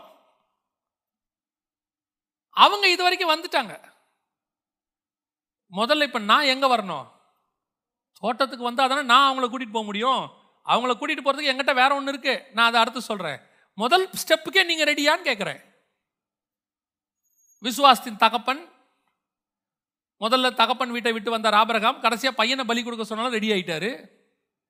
பார்வன் குமாரத்தியின் மகன் எனப்படுவதை வெறுத்து தேவஜனங்களோட துன்பத்தை அனுபவ அனுபவிக்க தெரிந்து கொண்ட மோசே யோசேப்பு பாடுகள் பதியில் அத்தனையும் உபத்திரவம் எல்லாத்தையும் அனுபவிச்சா இன்னைக்கு நீங்களும் நானும் அந்த லிஸ்ட்லயாவது வருவோமா? தோட்டத்துக்குள்ள வர லிஸ்ட்லயாவது வருவோமா? பரலோகத்துக்கு போகும்போது கையை தூக்கணுமே நாங்கள்லாம் போவோம்னு சொன்னோமே ஆர் யூ எலிஜிபிள் அவங்களுக்கு கிடைக்காத வாசல் எனக்கு கிடைச்சிருக்கு. அவங்களுக்கு திறக்காத வாசல் எனக்கு திறந்திருக்கு. அவங்களுக்கு போக முடியாத ஜீவரிச்சத்தின் வழி எனக்கு சொல்லி கொடுத்துருக்கிறாரு. அது என்ன நான் உங்களுக்கு சொல்கிறேன் நமக்கு சொல்லி கொடுத்துருக்காரு. நான் சொல்கிறேன் ஆனால் முதல்ல நான் எங்கே வந்துடணும் தோட்டத்துக்குள்ளே வரணுமே. நியாயப்பிரமாணத்தின் அளவாவது நான் ஃபாலோ பண்ணுமே. முதல்ல வசனம் சொல்லுது நம்மை நாமே நிதானித்து அறிந்தோமானால் நாம் நியாயம் தீர்க்கப்படும் முதல்ல நீங்கள் அதை ஃபாலோ பண்ணுறீங்களான்னு பாருங்க. அதை உட்காந்து ஆராய்ஞ்சு பாருங்க ஃபஸ்ட்டு நான் தோட்டத்துக்கு அளவுக்காவது வந்திருக்கேன்னா அவங்க அதை செஞ்சுட்டு வந்துட்டாங்க. ஆபரகாம் செஞ்சார். அவர் கூட இருந்த நாகூர் செய்யலை. ஈசாக்கு செய்தார். இஸ்மவேல் செய்யலை. யாக்கோப செஞ்சார். ஏசா செய்யலை. நான் சொல்கிறது உங்களுக்கு புரியுதா? அவங்க செய்யலை. ஸோ அன்னைக்கு இருந்தவங்களே ஒரு சிலர் தான் அதை செஞ்சாங்க. அதனால தான் அவங்க பேரில் அங்கே வந்திருக்கு. நான் அதில் வருவேனா? ரெண்டாவது இப்போ. இப்போ நான் தோட்டத்துக்குள்ள வந்தாச்சு. நீங்கள் நியாயப்பிரமாணத்தை ஜெயித்தவர்கள் என்று எண்ணி நான் பேசுகிறேன். நியாயப்பிரமாணத்தின்படி உங்ககிட்ட இப்போ என்ன இல்லை? குற்றம் இல்லை நான் நியாயப்பிரமாணத்தின்படி பூர்ண பரிசுத்தமான இருக்கிறேன். அந்த அந்த வாலிபன் சொன்னா தானே? இயேசு அந்த வாலிபன் சொன்னா தானே? நான் சிறு வயது முதல் கொண்டு எல்லாவற்றையும் கரெக்டாக ஃபாலோ பண்ணுறையா அவன் பொய் சொன்னா இயேசுநாதர் என்ன பண்ணியிருப்பா தெரியுமா? நீ பொய் சொல்லுகிறாய் பாரு ஆனால் அவன் செஞ்சிருக்கிறான். பவுல் சொல்கிறாரு நியாயப்பிரமாணத்தின்படி என்னை நீங்கள் என்ன செய்ய முடியாது? குற்றம் சாட்ட முடியாது. சுயாதீன பிரமாணம் எழுதின பவுல் தான் நியாயப்பிரமாணத்தில் எப்படி இருந்திருக்கிறாரு? The perfect. இன்னைக்கு நாம நியாயப்பிரமாணத்திலேயாவது தி பர்ஃபெக்டா இருக்கிறோமா? நியாயப்பிரமாணம் சொல்லுது கரெக்டாக ஓய்வு நாள் ஆசாரிக்கணும்னு ஆசாரிச்சிருக்கிறோமா? நியாயப்பிரமாணம் சொல்லுது கரெக்டாக பலி செலுத்தணும்னு நீங்கள் இப்போ இப்போ புதிய ஏற்பாட்டில் ஸ்தோத்திர பலியோ காணிக்க பலியோ ஏதோ ஒன்று கரெக்டாக செலுத்தியிருக்கிறோமா எல்லாவற்றிலும் தசமபாகம் கொடுக்கணும்னு இருக்கு கொடுத்துருக்கோமா? I'm only talking about law சரி அதை நீங்கள் வீட்டில் கொஞ்சம் போய் தனியாக உட்காந்து என்ன செய்யுங்க? தியானம் பண்ணுங்க. இப்போ ரெண்டாவது. இப்போ இங்கிருந்து நான் எங்கே போனோம்? இப்போ நான் தோட்டத்துக்குள்ளே வந்துட்டேன். தோட்டத்துக்குள்ளே வந்தாச்சு. தோட்டத்துக்குள்ளே வந்துட்டேன். இப்போ இங்கேருந்து நான் எங்கே போனோம்? ஜீவ இருக்கிற இடத்துக்கு போனோம். வீசுகிற சுடரொளி பட்டயம் இங்கே இருக்கு. இந்த வீசுகிற சுடரொளி பட்டயம்னா என்ன? ஃப்ளேமிங் ஸ்வாட் அப்படிதானே இருக்குது? ஃப்ளேமிங் ஸ்வாட் எல்லா பக்கமும் வீசுமா? நீங்க லிட்டரலாக யோசித்து பாருங்க. தோட்டத்துக்குள்ள வந்தாச்சு. எல்லா பக்கமும் வீசுகிற ஸ்வாடை நீங்க தாண்டி போகணும்னா என்ன செய்யணும்?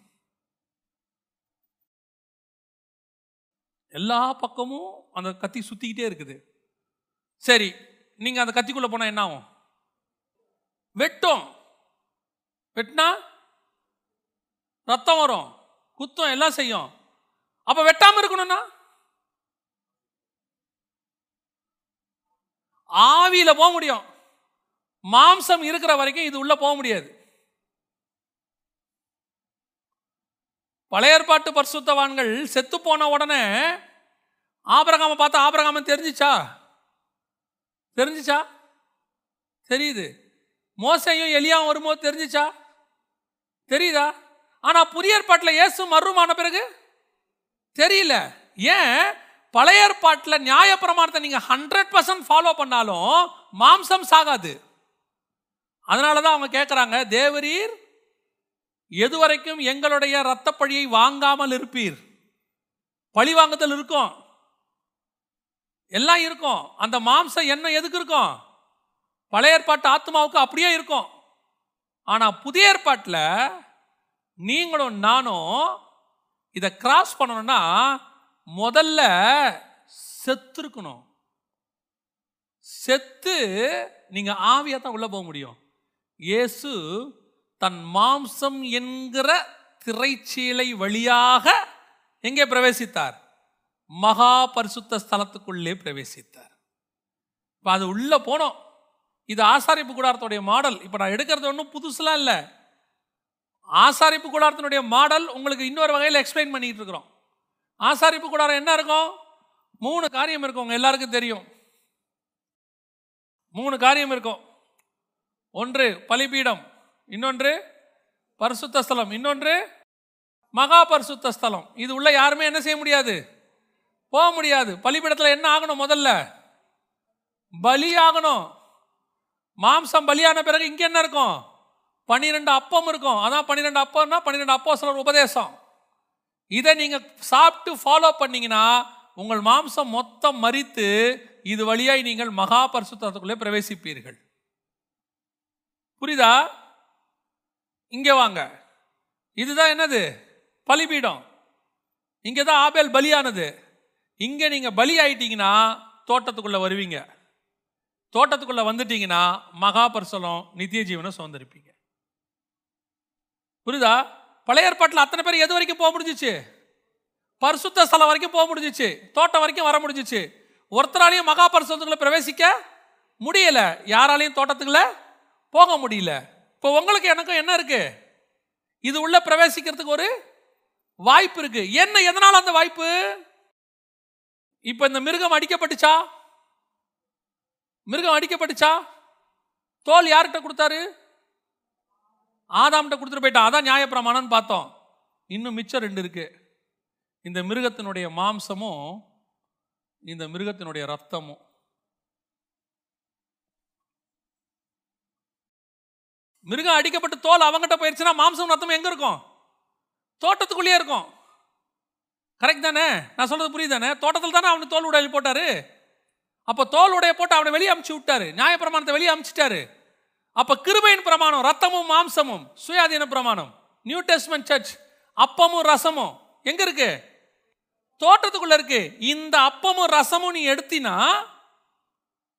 அதான் ஆண்டவர் சொல்றாரு என் மாம்சத்தை புசித்து என் பாத்திரத்தில் பானம் பண்ணுகிறவனுக்கு நித்திய ஜீவன் உண்டு.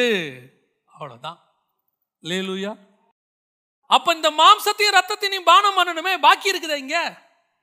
இப்ப நீங்க மாம்சமும் ரத்தமும் எடுக்கிறீங்க. எடுக்கிறீங்களா இல்லையா? எடுக்கிறீங்களா இல்லையா? கரெக்டா எடுக்கிறீங்களா? யார் எடுக்கணும் ஃபர்ஸ்ட் ஃபர்ஸ்ட் தோட்டத்துக்குள்ள இருக்கவன் தானே அதை எடுக்கணும்? தோட்டத்துக்குள்ள தானே எடுக்கணும்? அப்ப தோட்டத்துக்குள்ள வரணும்னா முதல்ல எதை ஃபாலோ பண்ணிருக்கணும்? இதை கரெக்டாக ஃபாலோ பண்ணவன் தான் இங்கே வர முடியும். தோல் உடையில் இருக்கிறவன் தான் எங்கே வர முடியும்? இங்கே வர முடியும். தோலுடைய கரெக்டாக போட்டாலும் பத்தாது. இப்போ எதை எடுக்க எதை எதை கையில் வாங்கணும்?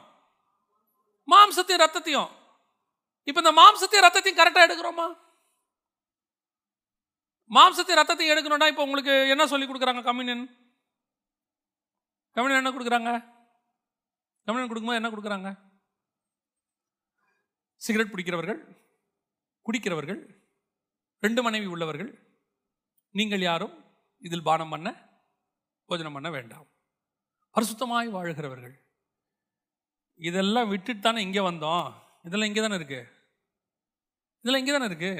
இதை விட்டுட்டு தான் நம்ம இங்கே வந்தோம். இப்போ நீங்கள் எந்த கேள்வி கேட்குறீங்க எதை விட்டுட்டியான்னு கேட்குறீங்க உலகத்தை விட்டுட்டியான்னு எங்கே கேட்குறீங்க மகாபரிசலத்துக்குள்ளே கேட்குறீங்க தோட்டத்துக்குள்ளே கேட்குறீங்க மகா பரிசலம் போகிறதுக்கு எலிஜிபிள் எதுப்பா?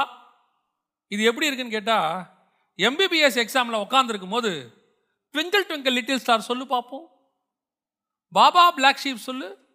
பாபா பிளாக் ஷீப் கரெக்டாக சொன்னா உனக்கு எம்பிபிஎஸ் நீங்கள் ஒத்துப்பீங்களா அதை? நீங்கள் யாராவது ஒத்துப்பீங்களா? இன்னைக்கு எது நம்ம சொல்லிட்டு இருக்கிறோம்? எலிஜிபிள்னு பொய் சொல்லாமல் இருக்கிறது குடிக்காமல் இருக்கிறது திருடாமல் இருக்கிறது இதை நீங்கள் செய்ய வேணாம். இவங்களே பாதி பேர் செய்யாமல் தான் இருக்கிறான். உலகத்தானில் எத்தனை பேர் குடிக்காமல் இருக்கான்? உலகத்தானில் எத்தனை பேர் சிகரெட் பிடிக்காமல் இருக்கான்? உலகத்தில் எத்தனை பேர் சன்மார்க்கனாக இருக்கிறான்? எத்தனை பேர் தாய் தகப்பனை கரெக்டாக கனம் பண்ணுறான் அப்போ அதுதான் உங்களுக்கும் எனக்கும் குவாலிஃபிகேஷனா அப்படி ஆண்டவர் சொல்லலை.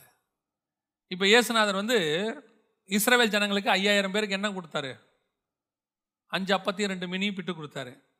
இஸ்ரேல் ஜனங்கள் நியாயப்பிரமாணத்தை ஃபாலோ பண்ணுறவங்க அவங்களுக்கு ஐயாயிரம் பேருக்கு அப்பத்தை பிட்டு கொடுத்தாரு. ஆனால் பன்னெண்டு பேருக்கு அப்பத்தை பிட்டு கொடுத்தாருல்ல? அவர் அப்பத்தை எடுத்து பிட்டு கம்யூனியன் கொடுத்தாரா? இந்த ஐயாயிரம் பேருக்கு கொடுத்ததுக்கும் பன்னெண்டு பேருக்கு கொடுத்ததுக்கு என்ன டிஃபரன்ஸ் ஐயாயிரம் பேருக்கும் அப்பத்தை தான் பிட்டு கொடுத்தாரு. அவர் அதே மாதிரி தான் வானத்தை அண்ணாந்து பார்த்து அப்பத்தை எடுத்து பிட்டு அவங்ககிட்ட கொடுத்தாரு. அவங்க எல்லாருக்கும் சாப்பிட்டு பன்னிரெண்டு கூட நிறைய மிச்சம் எடுத்தார்கள். அதே மாதிரி அவர் அப்பத்தை எடுத்து ஸ்தோத்திரம் பண்ணி அதை பிட்டு இதை வாங்கி பூசியுங்கள். இந்த ரெண்டு அப்பத்துக்கு என்ன டிஃபரன்ஸ் அது சரீர பசி நியாயப்பிரமாணம் மாம்சத்துக்குரியது. இது மகா பரிசுத்த ஸ்தலத்துக்குரியது. எவன் அபாத்திரமாய் போஜனமானம் பண்ணுகிறானோ அப்ப இதுக்கு எலிஜிபிள் என்ன? ஃபஸ்ட் நீ செத்துருக்கணும். உன் மாம்சத்தில் செத்துருக்கணும். உன்னுடைய பாவம் செத்துருக்கணும். கண்களின் இச்சை ஜீவனத்தின் பெருமை மாம்சத்தின் இச்சை செத்துருக்கணும். இது இல்லாம நீ இது எடுக்க எடுக்க என்ன ஆகுது? அபாத்திரமாய் போஜனமான பண்ணார். பன்னெண்டு அப்போஸ்தலர்கள்ல பதினோரு பேருக்கும் யூதாஸ்க்கும் என்ன டிஃபரன்ஸ் யூதாஸ் கம்யூனியன் எடுத்தானா இல்லையா? எடுத்தான். அபாத்திரமாய் போஜனம் பண்ண பண்ணி செத்த முதலாள் யாரு? யூதாஸ். அவனுக்குள்ள இருந்தது என்னது? பணத்தாசை. பொருளாசை. முப்பது வெள்ளி காசு அப்ப பொருளாசை உடையவனா நீ வந்து சபையில் போய் எடுத்தா என்ன ஆகும்? இன்னைக்கு அதை பத்தின பிரசங்கமே இல்லையே. உங்களுக்கு இன்னும் அதை பத்தியே நீங்க யோசிக்கவே இல்லையே இன்னும். உங்களுக்கு என்ன ஆசை இருக்குது? நான் சபைக்கு வரும்போது என்ன நினைச்சிட்டு வரீங்க? நான் பயங்கரமா பாடுறேன். நான் நல்ல மியூசிக் போடுறேன். சபையில நான் வந்து பரியால் ஆகணும். நீங்க இங்க வந்து என்ன கேக்குறீங்க? சபைக்கு வரும்போது என் பிசினஸ் ஆசிர்வதிக்கப்படணும். அப்ப நீங்க இன்னும் இங்க ஃப்ளோரிஷ் ஆகணும்னு இங்க வந்து ஜோம் பண்ணிட்டு இருக்கிறீங்க. இங்கே பிஸ்னஸ் ஃப்ளரிஷ் ஆகணும்னு எங்கே ஜோம் பண்ணுறீங்க இங்கே ஜோம் பண்ணுறீங்க அப்போ நீங்கள் என்ன கேட்குறீங்க நான் பிஸ்னஸே பண்ணக்கூடாதா? நீங்கள் விசேஷித்த அழைப்பு உடையவர்களாக இருப்பீர்களென்றால் நித்திய ஜீவனை சுதந்திரிக்கிறவா இருப்பீர்கள் என்று சொன்னால் வேதம் தெளிவாய் சொல்லுகிறது இவைகளை விட்டுவிடு. எது? நியாயப்பிரமாணத்தை விட்டுவிடு. சிறு வயது முதல் கொண்டு நான் எதை ஃபாலோ பண்ணுறேன் நியாயப்பிரமாணத்தை. கத்தர் சொல்கிறாரு நீ செய்ய வேண்டியது இன்னொன்று இருக்கிறது. இப்ப சொல்றாரு எல்லாவற்றையும் வித்து எல்லாவற்றையும் வித்து தரித்திரருக்கு கொடு. இப்ப இவன் சம்பாரிச்சது சரியான சொத்தா தப்பான சொத்தா? அந்த வாலிபன் வந்து சம்பாரிச்சிருக்கானே அவன் மிகுந்த ஆஸ்தி உள்ளவனா இருந்தான்னு இருக்குல்ல அந்த ஆஸ்தி கரெக்டான ஆஸ்தியா தப்பா சம்பாரிச்சதா? பர்ஃபெக்ட் மணி ஏன் தெரியுமா? அவன் சிறு வயது முதல் கொண்டு நியாயப்பிரமாணத்தை கரெக்டாக ஃபாலோ பண்றான். அப்போ அந்த பிளஸ்ஸிங் யார் கொடுத்தது? அந்த ஆசீர்வாதம். கர்த்தர் கொடுத்தது. ஆனா அதே கர்த்தர் தான் சொல்றாரு இவைகளை விட்டு தரித்திரருக்கு கொடுத்துட்டு சிலுவையை எடுத்துக்கொண்டு என்ன பின்பற்றி வா அப்பதான் உனக்கு நித்திய ஜீவன் கிடைக்கும். நீங்க என்ன சொல்றீங்க? அதே வாலிபன் மாதிரி கஷ்டம் நான் இங்கே இருந்துக்கிறேன். இப்போ உங்களுக்கு இது வேணுமா? இது வேணுமா? நீங்க இங்க இருக்க விரும்புறீங்களா? இங்க வர விரும்புறீங்களா? நீங்க இங்கிருந்து இங்க வந்துட்டீங்க. பிரச்சனை இல்லை. நீங்க தேவ சமூகத்துக்கு வந்துட்டீங்க. ஆண்டவர் உங்களை வேறு பிரிச்சுட்டாரு. ஆனா இங்கிருந்து உங்களை எங்க கொண்டு போக விரும்புறாரு? நித்திய ஜீவனை கொண்டு போக விரும்புறாரு. அந்த நித்திய ஜீவனை சுதந்திரிக்கிறவர்கள் ஒரு சிலர். அந்த வசனம் என்ன சொல்லுது பாருங்க? மத்திய சுவிசேஷம் பத்தொன்பதாம் அதிகாரம் இருபத்தஞ்சு இருபத்தி ஆறு வாசிங்க. அவருடைய சீஷர்கள் அதை கேட்டு மிகவும் ஆச்சரியப்பட்டு அப்படியானால் யார் ரட்சிக்கப்படக்கூடும்? என்றார்கள். இயேசு அவர்களை பார்த்து மனுஷரால் இது கூடாதது தான் தேவனாலே எல்லாம் கூடும் என்றார். அப்ப இந்த இடத்துக்கு உங்களை கொண்டு வரதுக்கு அவர் விரும்புகிறதுனால தான் இப்ப நீங்க எல்லாரும் இங்க வந்திருக்கிறீங்க. இந்த நித்திய ஜீவனுடைய செய்தியை ஏன் நீங்க கேட்குறீங்க அப்படின்னா நீங்கள் இதை சுதந்திரிக்க வேண்டும் என்று தேவன் விரும்புகிறபடினால எல்லாருக்கும் இது இல்லை. எல்லாருக்கும் ஐயாயிரம் பேருக்கு அப்பம் போட்டு கொடுக்கறது இல்லை. அந்த அப்பத்தை சீஷர்களும் சாப்பிட்ருப்பாங்க உலக ஆசீர்வாதம் எல்லாம் உண்டு. ஆனால் சீஷர்களுக்கு கொடுக்குற அப்பத்தை ஐயாயிரம் பேர் சாப்பிட மாட்டான். ஐயாயிரம் பேர் சாப்பிட்ட அப்பத்தை யார் சாப்பிட்ருப்பா சீஷர்கள் சாப்பிட்ருப்பான் ஆனால் சீஷர்கள் சாப்பிட்ட அப்பத்தை யார் சாப்பிடல? ஐயாயிரம் பேர் சாப்பிடல. ஏன்? இது பிரத்யேகமானது. இது நித்திய ஜீவன் சுதந்திரிக்கிறது. இது எல்லாருக்கும் இல்லை. இது எல்லாவற்றையும் விட்டு சிலுவையை எடுத்துக்கொண்டு வருகிறவனுக்கு மட்டும்தான். சிலுவை எடுத்துக்கிட்டு எங்க போறாரு அவரு? ஏசு சிலுவை தூக்கிட்டு எங்க போறாரு? கொல்கத்தாக்கு. எதுக்கு போறாரு? சாக போறாரு. இவன் கேட்டது என்ன? இவன் கேட்டது என்ன? நித்திய ஜீவன் அவர் எங்க போறாரு? சிலுவை எடுத்துக்கொண்டு என்னை பின்பற்றி வா. இவர் எங்க போயிட்டு இருக்கிறாரு? சாக போயிட்டு இருக்கிறாரு. அப்ப நித்திய ஜீவனை சுதந்திரிக்கணும்னா நீ என்ன ஆகணும்? சாகணும். உன் மாம்சம் செத்துருச்சுன்னா உன் ஆத்மா உயிர்த்தெழுந்து நித்திய ஜீவனை சுதந்திரிக்கும். உன் மாம்சம் சாகாத வரைக்கும் நித்திய ஜீவனை சுதந்திரிக்க முடியாது. இல்லைங்க அது தலைமுறை தலைமுறையா நாங்களாம் வந்துட்டு இப்படி இருந்துட்டோம். எல்லாமே செத்துருக்கணும். நான் சொல்றது பாவம் இல்லை பாவம் இங்கேயே செத்துறணும். நிறைய பேர் செத்துருக்கணும் என்ன சொல்கிறாங்கன்னா கண்களின் இச்சை ஜீவனத்தின் பெருமை மாம்சத்தின் இச்சை அதெல்லாம் இங்கேயே செத்துடணும் இங்கே செத்ததுனால தான் நீங்கள் இங்கேயே வந்தீங்க. நான் என் கண்களோடு கூட உடன்படிக்கை பண்ணி இருக்கிறேன் ஒரு கண்ணியின் மேல் நோக்கமாக இருப்பது அப்போ என் கண்ணனை இங்கேயே முடிச்சிட்டேன்ட்டார் அவர். கரெக்ட் தானே? யோசேப்பு இங்கேயே பரிசுத்தமாக வாழ்ந்துட்டாரு. போர்த்திபார் மனைவி கிட்ட இங்கேயே யாக்கோபு எல்லாத்தையும் விட்டான். லாபா நாடு என் ஆடு வரல. என் ஆடை மட்டும் கொடுத்துருவான்னு எடுத்துக்கோப்பா. சொல்கிறான் லாபானை பார்த்து உன்ல ஒன்று இருந்தால் கூட சொல்லு. சொல்றானா இல்லையா? ஏசா வந்து சொல்கிறான் உனக்கு நீ போயிட்டாரு உன் பின்னாடி நான் வர முடியாது. ஆபரகாம் சொல்கிறாரு உன் பாதரட்சியின் வாரை கூட நான் என்ன செய்ய மாட்டேன்? தொட மாட்டேன். அவங்க எல்லாம் இங்கேயே ஜெயிச்சிட்டாங்க எல்லாத்தையும். இங்கேயே ஜெயிச்சிட்டாங்க. இன்னும் நாம் இதையே ஜெயிக்கலையே. இன்னும் அக்கா அக்கா சொத்து அண்ணன் சொத்து பூர்வீக சொத்து என்ன அவன் ஏமாத்திட்டான் இவன் ஏமாத்திட்டான் என்ன இப்படி இருக்கு? என்னைக்காவது ஒரு நாள் நான் அவங்க எதிரில் பணக்காரனா வாழ்ந்து காட்டுறனா? இல்லையா பாரு எதுக்கு? எதுக்கு?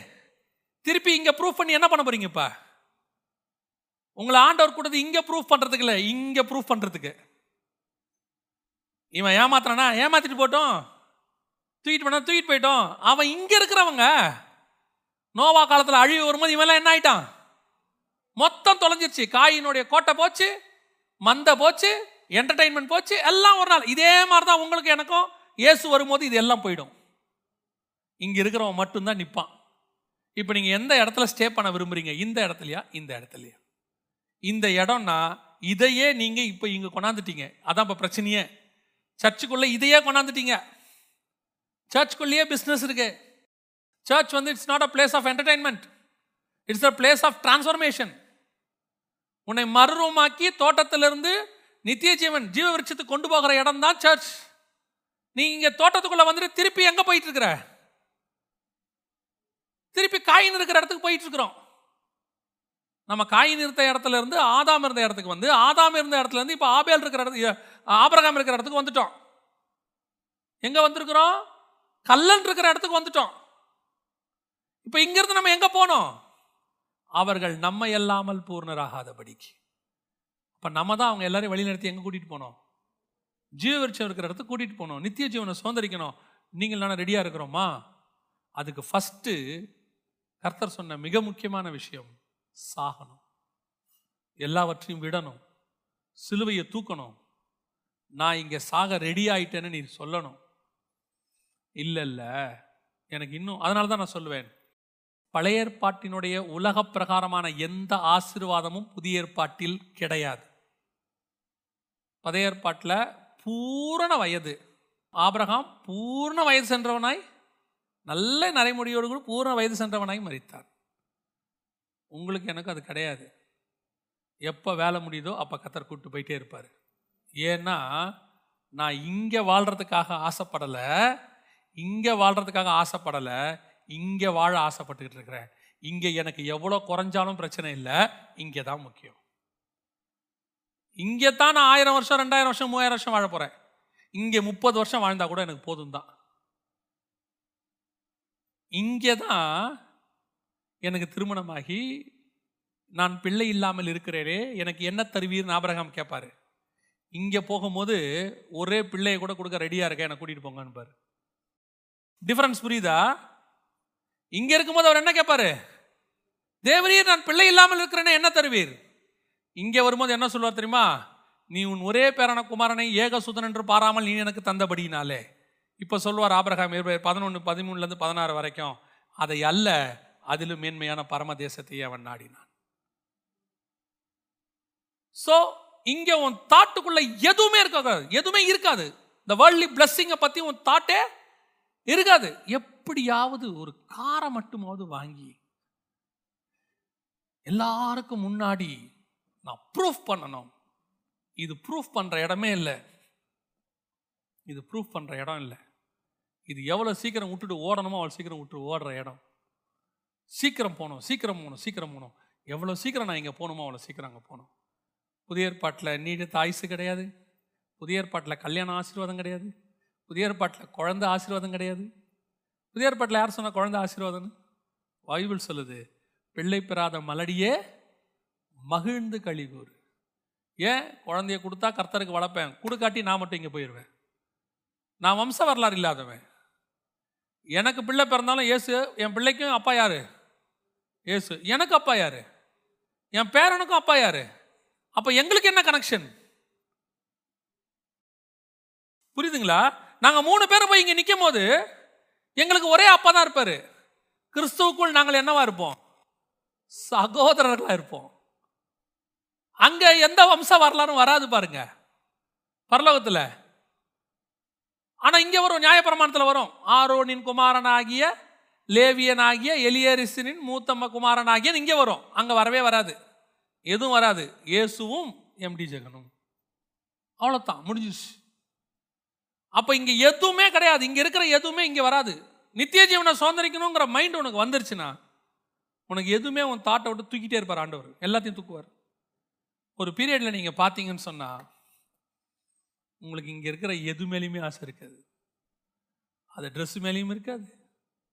என்ன கலரு அதை எதை வேணாலும் போடுவேன். உங்களுக்கு பிடிச்ச சாப்பாடு என்ன? எதை வேணாலும் சாப்பிடுவோம். கொடுத்தாலும் சாப்பிடுவோம் சாப்பிடாம இருந்தாலும் இருப்போம். அங்கே போகும்போது அங்கே தான் எங்கே படுக்க வைக்கிறாங்களோ படுப்போம். அப்படின்னா ஒரு பிடிப்பே இல்லாமல் இருக்குங்க. எனக்கு இங்கே பிடிப்பே இல்லைங்க என் பிடிப்பெல்லாம் அங்கே இருக்குது ஸ்ட்ராங்காக இருக்குது என் பிடிப்பு. இங்கே நான் பிடிக்கக்கூடாது. பிடிப்பு தளரணும். அங்கே தான் பிடிப்பு ஸ்ட்ராங் ஆகணும். அப்போ நித்திய ஜீவனை சுதந்திரிக்கணும் அப்படின்னு ஆண்டவர் செலக்ட் பண்ணியிருக்கிறாருன்னா என்னை கொண்டு வந்திருக்கிறாரு உங்களை கொண்டு வந்திருக்கிறாருன்னா உங்களுக்கும் எனக்கும் ஆண்டவர் வேற ஒன்று வச்சுருக்காரு இன்னும் நாம் எதுக்குள்ளே இருக்கிறோம்? இந்த மூணு ஸ்டேஜில் எந்த இடத்துல இருக்கிறீங்கன்னு பாருங்கள் இங்கே இருக்கிறீங்களா? இங்கே இருக்கிறீங்களா? இங்கே இருக்கீங்களா? இது உலகம் இது மகா பரிசுத்த ஸ்தலம் இது மகா பரிசுத்த ஸ்தலம். இப்போவும் சொல்கிறேன் சர்ச் என்பது உலகத்துக்குள்ள இருக்கிற ஒரு அமைப்பு.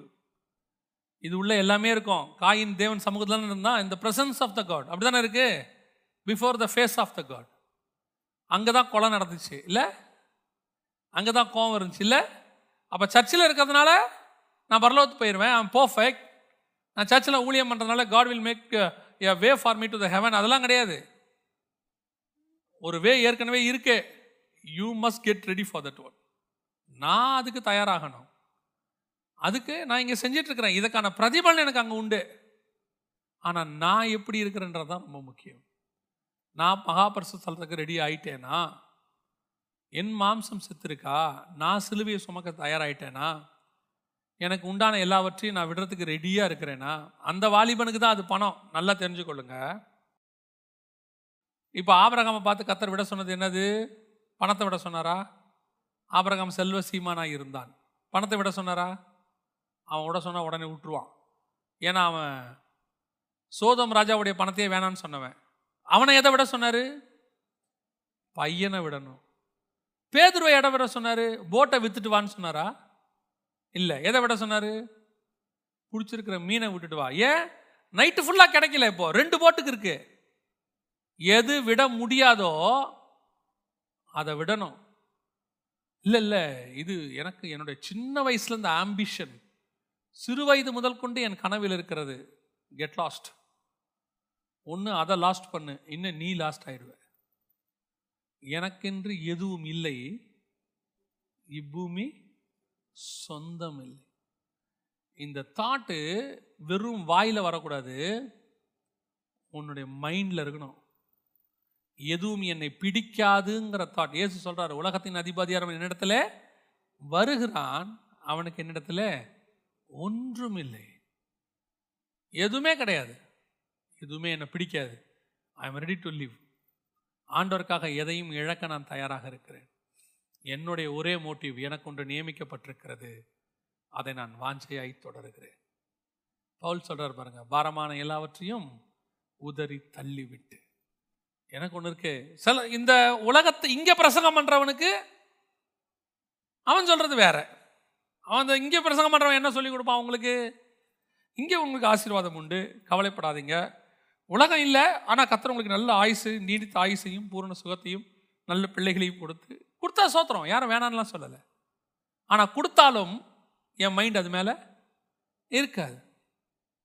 இல்லைங்க என் பிள்ளைகளுக்கு ஒரு கல்யாணத்தை பண்ணி பார்த்துடணும் ஒரு பேர பிள்ளையை பார்த்துடணும் என்னை பார்த்தவர் என் பிள்ளையும் பார்த்துக்கொள்வார். என் பிள்ளையை பார்த்தவர் என் பேர பிள்ளைகளையும் பார்த்துக்கொள்வார். என்னுடைய தாட் உங்கள் மேலே மட்டும்தான் இருக்குது பிள்ளையை கொடுத்தாலும் நீங்கள் பார்த்துப்பீங்க கொடுக்காவிட்டாலும் நீங்கள் பார்த்துப்பீங்க. இந்த எண்ணம் மட்டும் வந்துடுச்சுன்னா போதும். உங்கள் மைண்ட்லேயே அந்த உலகம் இருக்கக்கூடாது. உலகங்கிறது ஒரு ஐடியாலஜி அது உங்கள் மைண்ட்லேயே இருக்கக்கூடாது. உங்கள் தாட்டில் இருக்கக்கூடாது. Just I am ready to leave every thing இந்த இடம் வந்துட்டீங்க நீங்கள் இந்த இடத்துல இருந்து இந்த இடத்துக்கு ஜேர்னி பண்ண தொடங்கிட்டீங்கன்னு அர்த்தம். மகா பரிசுத்த ஸ்தலத்துக்கு பரிசுத்த ஸ்தலத்துலேருந்து டிராவல் பண்ண ஆரம்பிச்சிட்டிங்கன்னு அர்த்தம். இதில் எதுவுமே உங்களை தடுக்கக்கூடாது. இந்த ட்ராவலில் உங்களை என்ன செய்யக்கூடாது? எதுவும் தடுக்கக்கூடாது.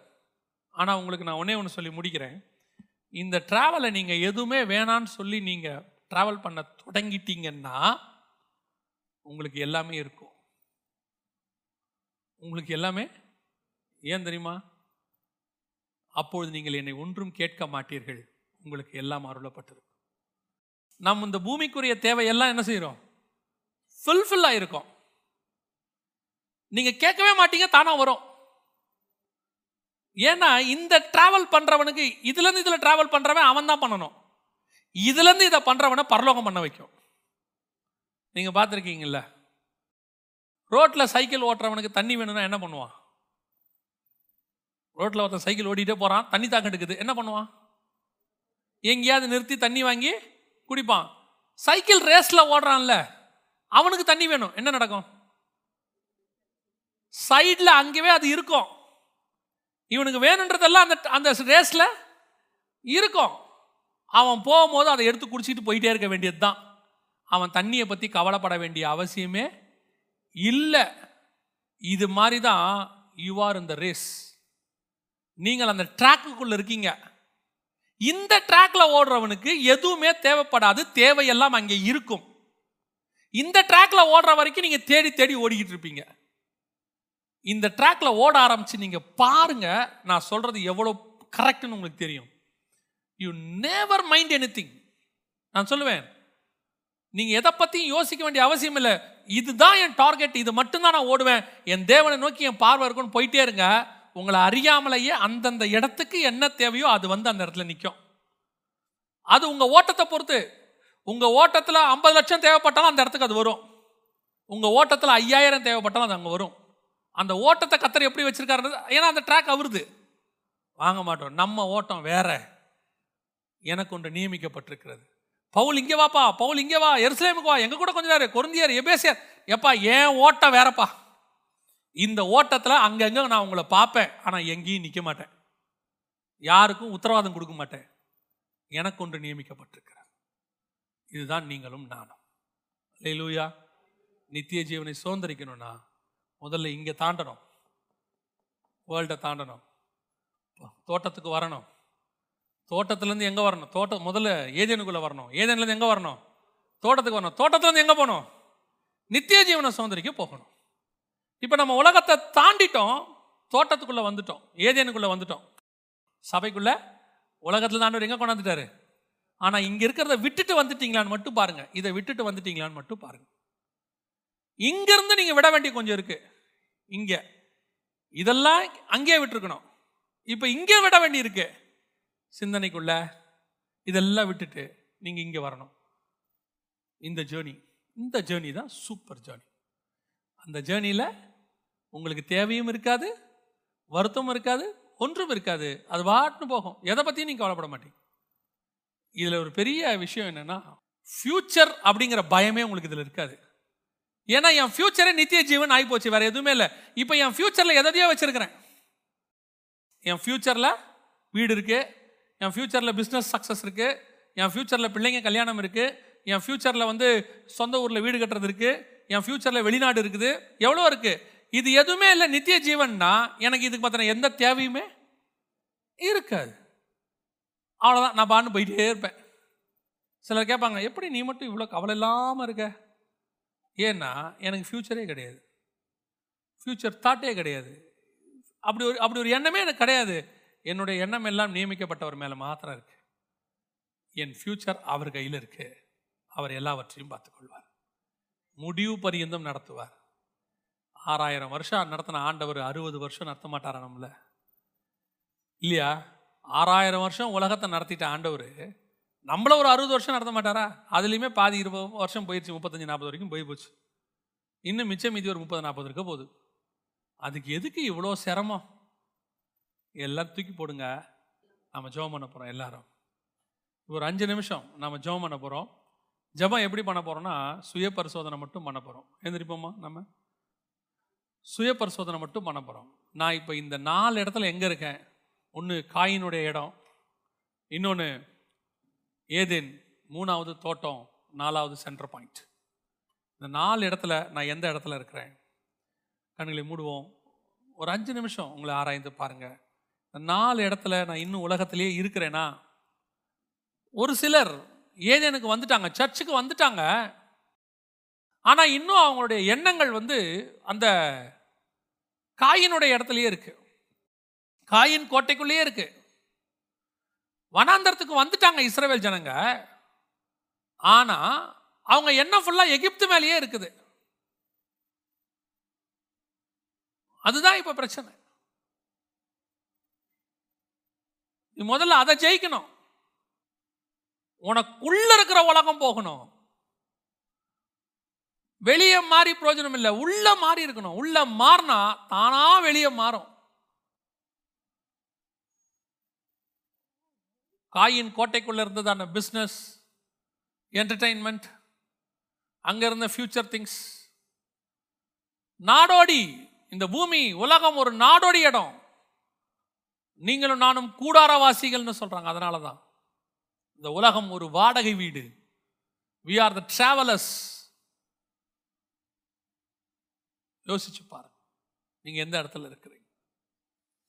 நீங்கள் ஏதேனுக்கு வந்துட்டீங்களா? சர்ச்சுக்குள்ளே வந்துட்டீங்களா? இனி காயின் கோட்டைக்குள்ளே இருக்கிற எதுவும் உங்களுக்குள்ளே இருக்கக்கூடாது. எதுவுமே இருக்கக்கூடாது. அவங்க மனுஷகுமார்த்திகள் அதிக சௌந்தரியம். தேவபுத்திரர்களை கவர்ற அளவுக்கு நீங்கள் நீட்டாக இருங்க. அடுத்தவங்களை கவரணும்னு நினைக்காதீங்க.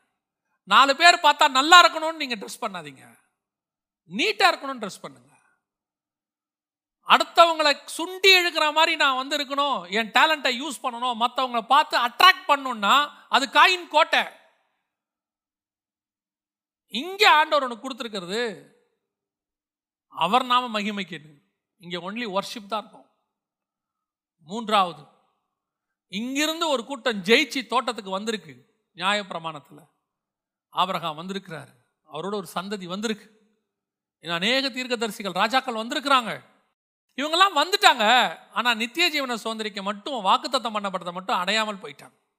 அந்த சென்டர் பாயிண்ட்டுக்கு அவங்களுக்கு போக தெரியல. ஏன்னா இவங்க கிட்ட இருக்கிறது வெறும் தோலோட மட்டும்தான். ரத்தமும் மாம்சமும் உங்க கையிலையும் என் கையிலையும் கத்தர் கொடுத்துருக்கிறார். அவர்கள் நம்ம இல்லாமல் பூர்ணராகாதபடிக்கு. அவங்கள பரலோகத்துக்கு சென்டர் பாயிண்ட்டுக்கு கொண்டு போய் ஜீவரிச்சத்தை கொடுக்க வேண்டிய நீங்களும் நானும் எப்படி இருக்கிறோம்? மாம்சம் தொலைஞ்சிருக்குதா? ஏன்னா எதிரில் வீசுகிற சுடரொளி பட்டயம். கல்வாரியில் செத்தாதான் உயிர்த்தெழ முடியும். நீ செத்தாதான் நித்திய ஜீவனை சுதந்திரிக்க முடியும். நீ செத்தாதான் மரணத்தை ஜெயிக்க முடியும். நீ சாகாம மரணத்தை ஜெயிக்கவே முடியாது. இன்னைக்கு உலகம் மரணத்தை ஜெயிக்கிறதுக்கு ஆக்சிஜன் கொடுக்குது டாக்டர்கிட்ட போகுது ஹாஸ்பிட்டல் போகுது. ஆனா நீ செத்தாதான் மரணத்தை ஜெயிக்க முடியும்னு இயேசுநாதர் சொல்றாரு. நித்திய ஜீவனை சுதந்திரிக்கிற ஓட்டத்துக்குள்ள இருக்கிற உன்னுடைய ஓட்டத்தை பரலோகம் பொறுப்பெடுத்துக்கொள்ளும். Heaven will take care of every thing you are under the citizen of heavenly kingdom உனக்கு ஆண்டவர் கொடுத்துருக்கிற மிகப்பெரிய ஓட்டம் அற்புதமான ஓட்டம் விசேஷித்த ஓட்டம். இந்த ஓட்டத்தில் நீ பாரமான எதையுமே தூக்கிட்டு போக முடியாது. பாரமானதை தூக்கணும்னா நீ தோட்டத்துக்குள்ளே போயிடணும் சென்டர் பாயிண்ட்டுக்கு வரக்கூடாது. பாரமான எல்லாத்தையும் உதறி தள்ளினவன் தான் அந்த சென்டர் பாயிண்ட்டை நோக்கி ஓட முடியும். ஏன்னா அது வீசுகிற சுடரொளி பட்டயம். எதையாவது தூக்குனினா வெட்டும். இன்னும் கொஞ்சம் ஒரு இன்ச்சு மாம்சம் இருந்தாலும் அது வெட்டும். ஹண்ட்ரட் பர்சன்ட் மாம்சமும் ரத்தமும் இல்லாமல் ஆவிக்குரியவனா நீ மாறணும். ஸ்பிரிச்சுவல் பர்சன் நீ அந்த ஆவிக்குரியவனாய் மாறும்போது நீ அந்த நித்திய ஜீவன் நோக்கி நடக்க தொடங்கிட்டேன்னு அர்த்தம். ஆராய்ந்து பாருங்க. நான் சொன்ன இந்த செய்தியை ஆவியானவர் மட்டும்தான் அவங்க இருதயத்துக்குள்ளே பேச முடியும். உனக்கு புரிஞ்சிருக்குன்னா அது ஆவியானவர் புரிய வச்சுட்டாருன்னு அர்த்தம். புரியலன்னா ஆவியானவர் இன்னும் உனக்குள்ள அந்த வார்த்தையை போடலன்னு அர்த்தம். இதில் நான் ஒன்றுமே கிடையாது. Just I am a mediator என்னுடைய ப்ரெசன்டேஷனுக்கும் இதுக்கும் சம்மந்தமே இல்லை. இது கர்த்தருடைய ப்ரெசன்டேஷன் அவர் முன்குறித்தவனுடைய இருதயத்தை திறந்து வேத வாக்கியங்களை உள்ளே போடுவார். அவர் வேத வாக்கியங்களை அறிந்து கொள்ளும்படி அவர்கள் இருதயங்களை திறந்தார்னு வசனம் சொன்னது நாம் ஜெபம் பண்ண போகிறோம் நான் இந்த நித்திய ஜீவனை சுதந்திரிக்கணும். ஆண்டவரே எனக்கு ஒரு மகாபெரிய ஸ்லாக்கியத்தை வச்சுருக்கிறீங்கப்பா. எனக்கு அதை தெரியப்படுத்துனீங்கப்பா. இது வரைக்கும் எனக்கு அது தெரியாமல் இருந்துச்சு. எனக்கு தெரியப்படுத்துனீங்க. என் இருதயத்தை மட்டும் இல்லை கண்களை திறந்திருக்கிறீங்க. ஒப்பு கொடுப்போமா தேவ சமூகத்தில்? ஒப்பு கொடுப்போமா? கர்த்தர் என்கிட்ட பேசியிருக்கிறாரு. மனுஷனுக்காக இல்லை நீ மனுஷனுக்காக கையை தூக்குனினா இனி இன்னும் நீ தோட்டத்துக்குள்ளேயே வரலன்னு அர்த்தம். உண்மையிலேயே கர்த்தர் என்கிட்ட பேசியிருக்கிறாரு. நான் இந்த ஓட்டத்துக்குள்ளே ஓடணும். நான் அந்த தோட்டத்திலேருந்து நித்திய ஜீவனுக்குள்ளே போகிற அந்த வழிக்குள்ளே போகணும். என் மாம்சத்தை சாக நான் ஒப்பு கொடுக்கிறேன். அப்படி சொல்கிறவங்க மட்டும் உங்களுடைய கரங்களை ஆண்டவருக்கு நேராக உயர்த்தி just I want to travel in that eternal life road Lord அந்த நித்திய ஜீவ தெருவில் நான் நடக்கணும் ஆண்டவரே. நான் அதை நடக்கணும்ப்பா முடிவு பரியந்த நடக்கணும். ஜெயம் கொள்ளுகிறவனாய் ஒரு நாள் வந்து அந்த ஜீவ விருட்சத்தை உங்கள் கையில நான் வாங்கணும் ஆண்டவர். ஒப்பு கொடுப்போமா? எங்கள் சர்வ வளம் உள்ள தகப்பனே. என்ன முகாந்திரத்திற்காக நீர் எங்களை கொண்டு வந்தீரோ? என்ன நோக்கத்திற்காக அந்த சத்தியத்தை கேட்க வைத்தீரோ? என்ன நோக்கத்திற்காக நீர் எங்களை வேறு பிரித்தீரோ அதை இந்த நாளிலே நிறைவேற்றி இருக்கிற தயவுக்காய் ஸ்தோத்திரம். இந்த வார்த்தைகள் முப்பதும் அறுபதும் அல்ல ஆண்டவரே. நூற்றுக்கு நூறு பலன் கொடுக்க எங்களுக்கு கிருபை பாராட்டும். இதோ இங்கே நிற்கிற ஒவ்வொருத்தரையும் ஒப்பு கொடுக்கிறோம். இந்த நித்திய ஜீவ பாதையிலே முடிவு பரியந்தம் நடக்கிறவர்களாக ஜெயம் கொள்ளுகிறவர்களாக ஜீவ விருட்சத்தை பெற்றுக்கொள்ளுகிறவர்களாக உம்முடைய சமூகத்திலே உமக்கு முன்பாக என்றென்றும் நிற்கிறவர்களாக காணப்பட கிருபை பாராட்டும். இனி இவர்கள் பசி அடைவதும் இல்லை தாகம் அடைவதும் இல்லை ஆட்டுக்குட்டியானவர் தாமே ஜீவ தண்ணீரண்டைக்கு நடத்துவார் என்கிற கூட்டத்தில் நாங்கள் இருக்க கிருபை பாராட்டும். ஒவ்வொருத்தர் மேலும் உடைய கிருபை உடைய அபிஷேகம் இருக்கட்டும். இந்த வார்த்தைகளை பொல்லாங்கன் பொறுக்கி போட்டு விடாதபடி கத்தர் வேலி அடைத்து பாதுகாத்துக் கொள்ளும். எங்கள் ஆண்டவர் இயேசுவின் நாமத்தில் பிதாவே.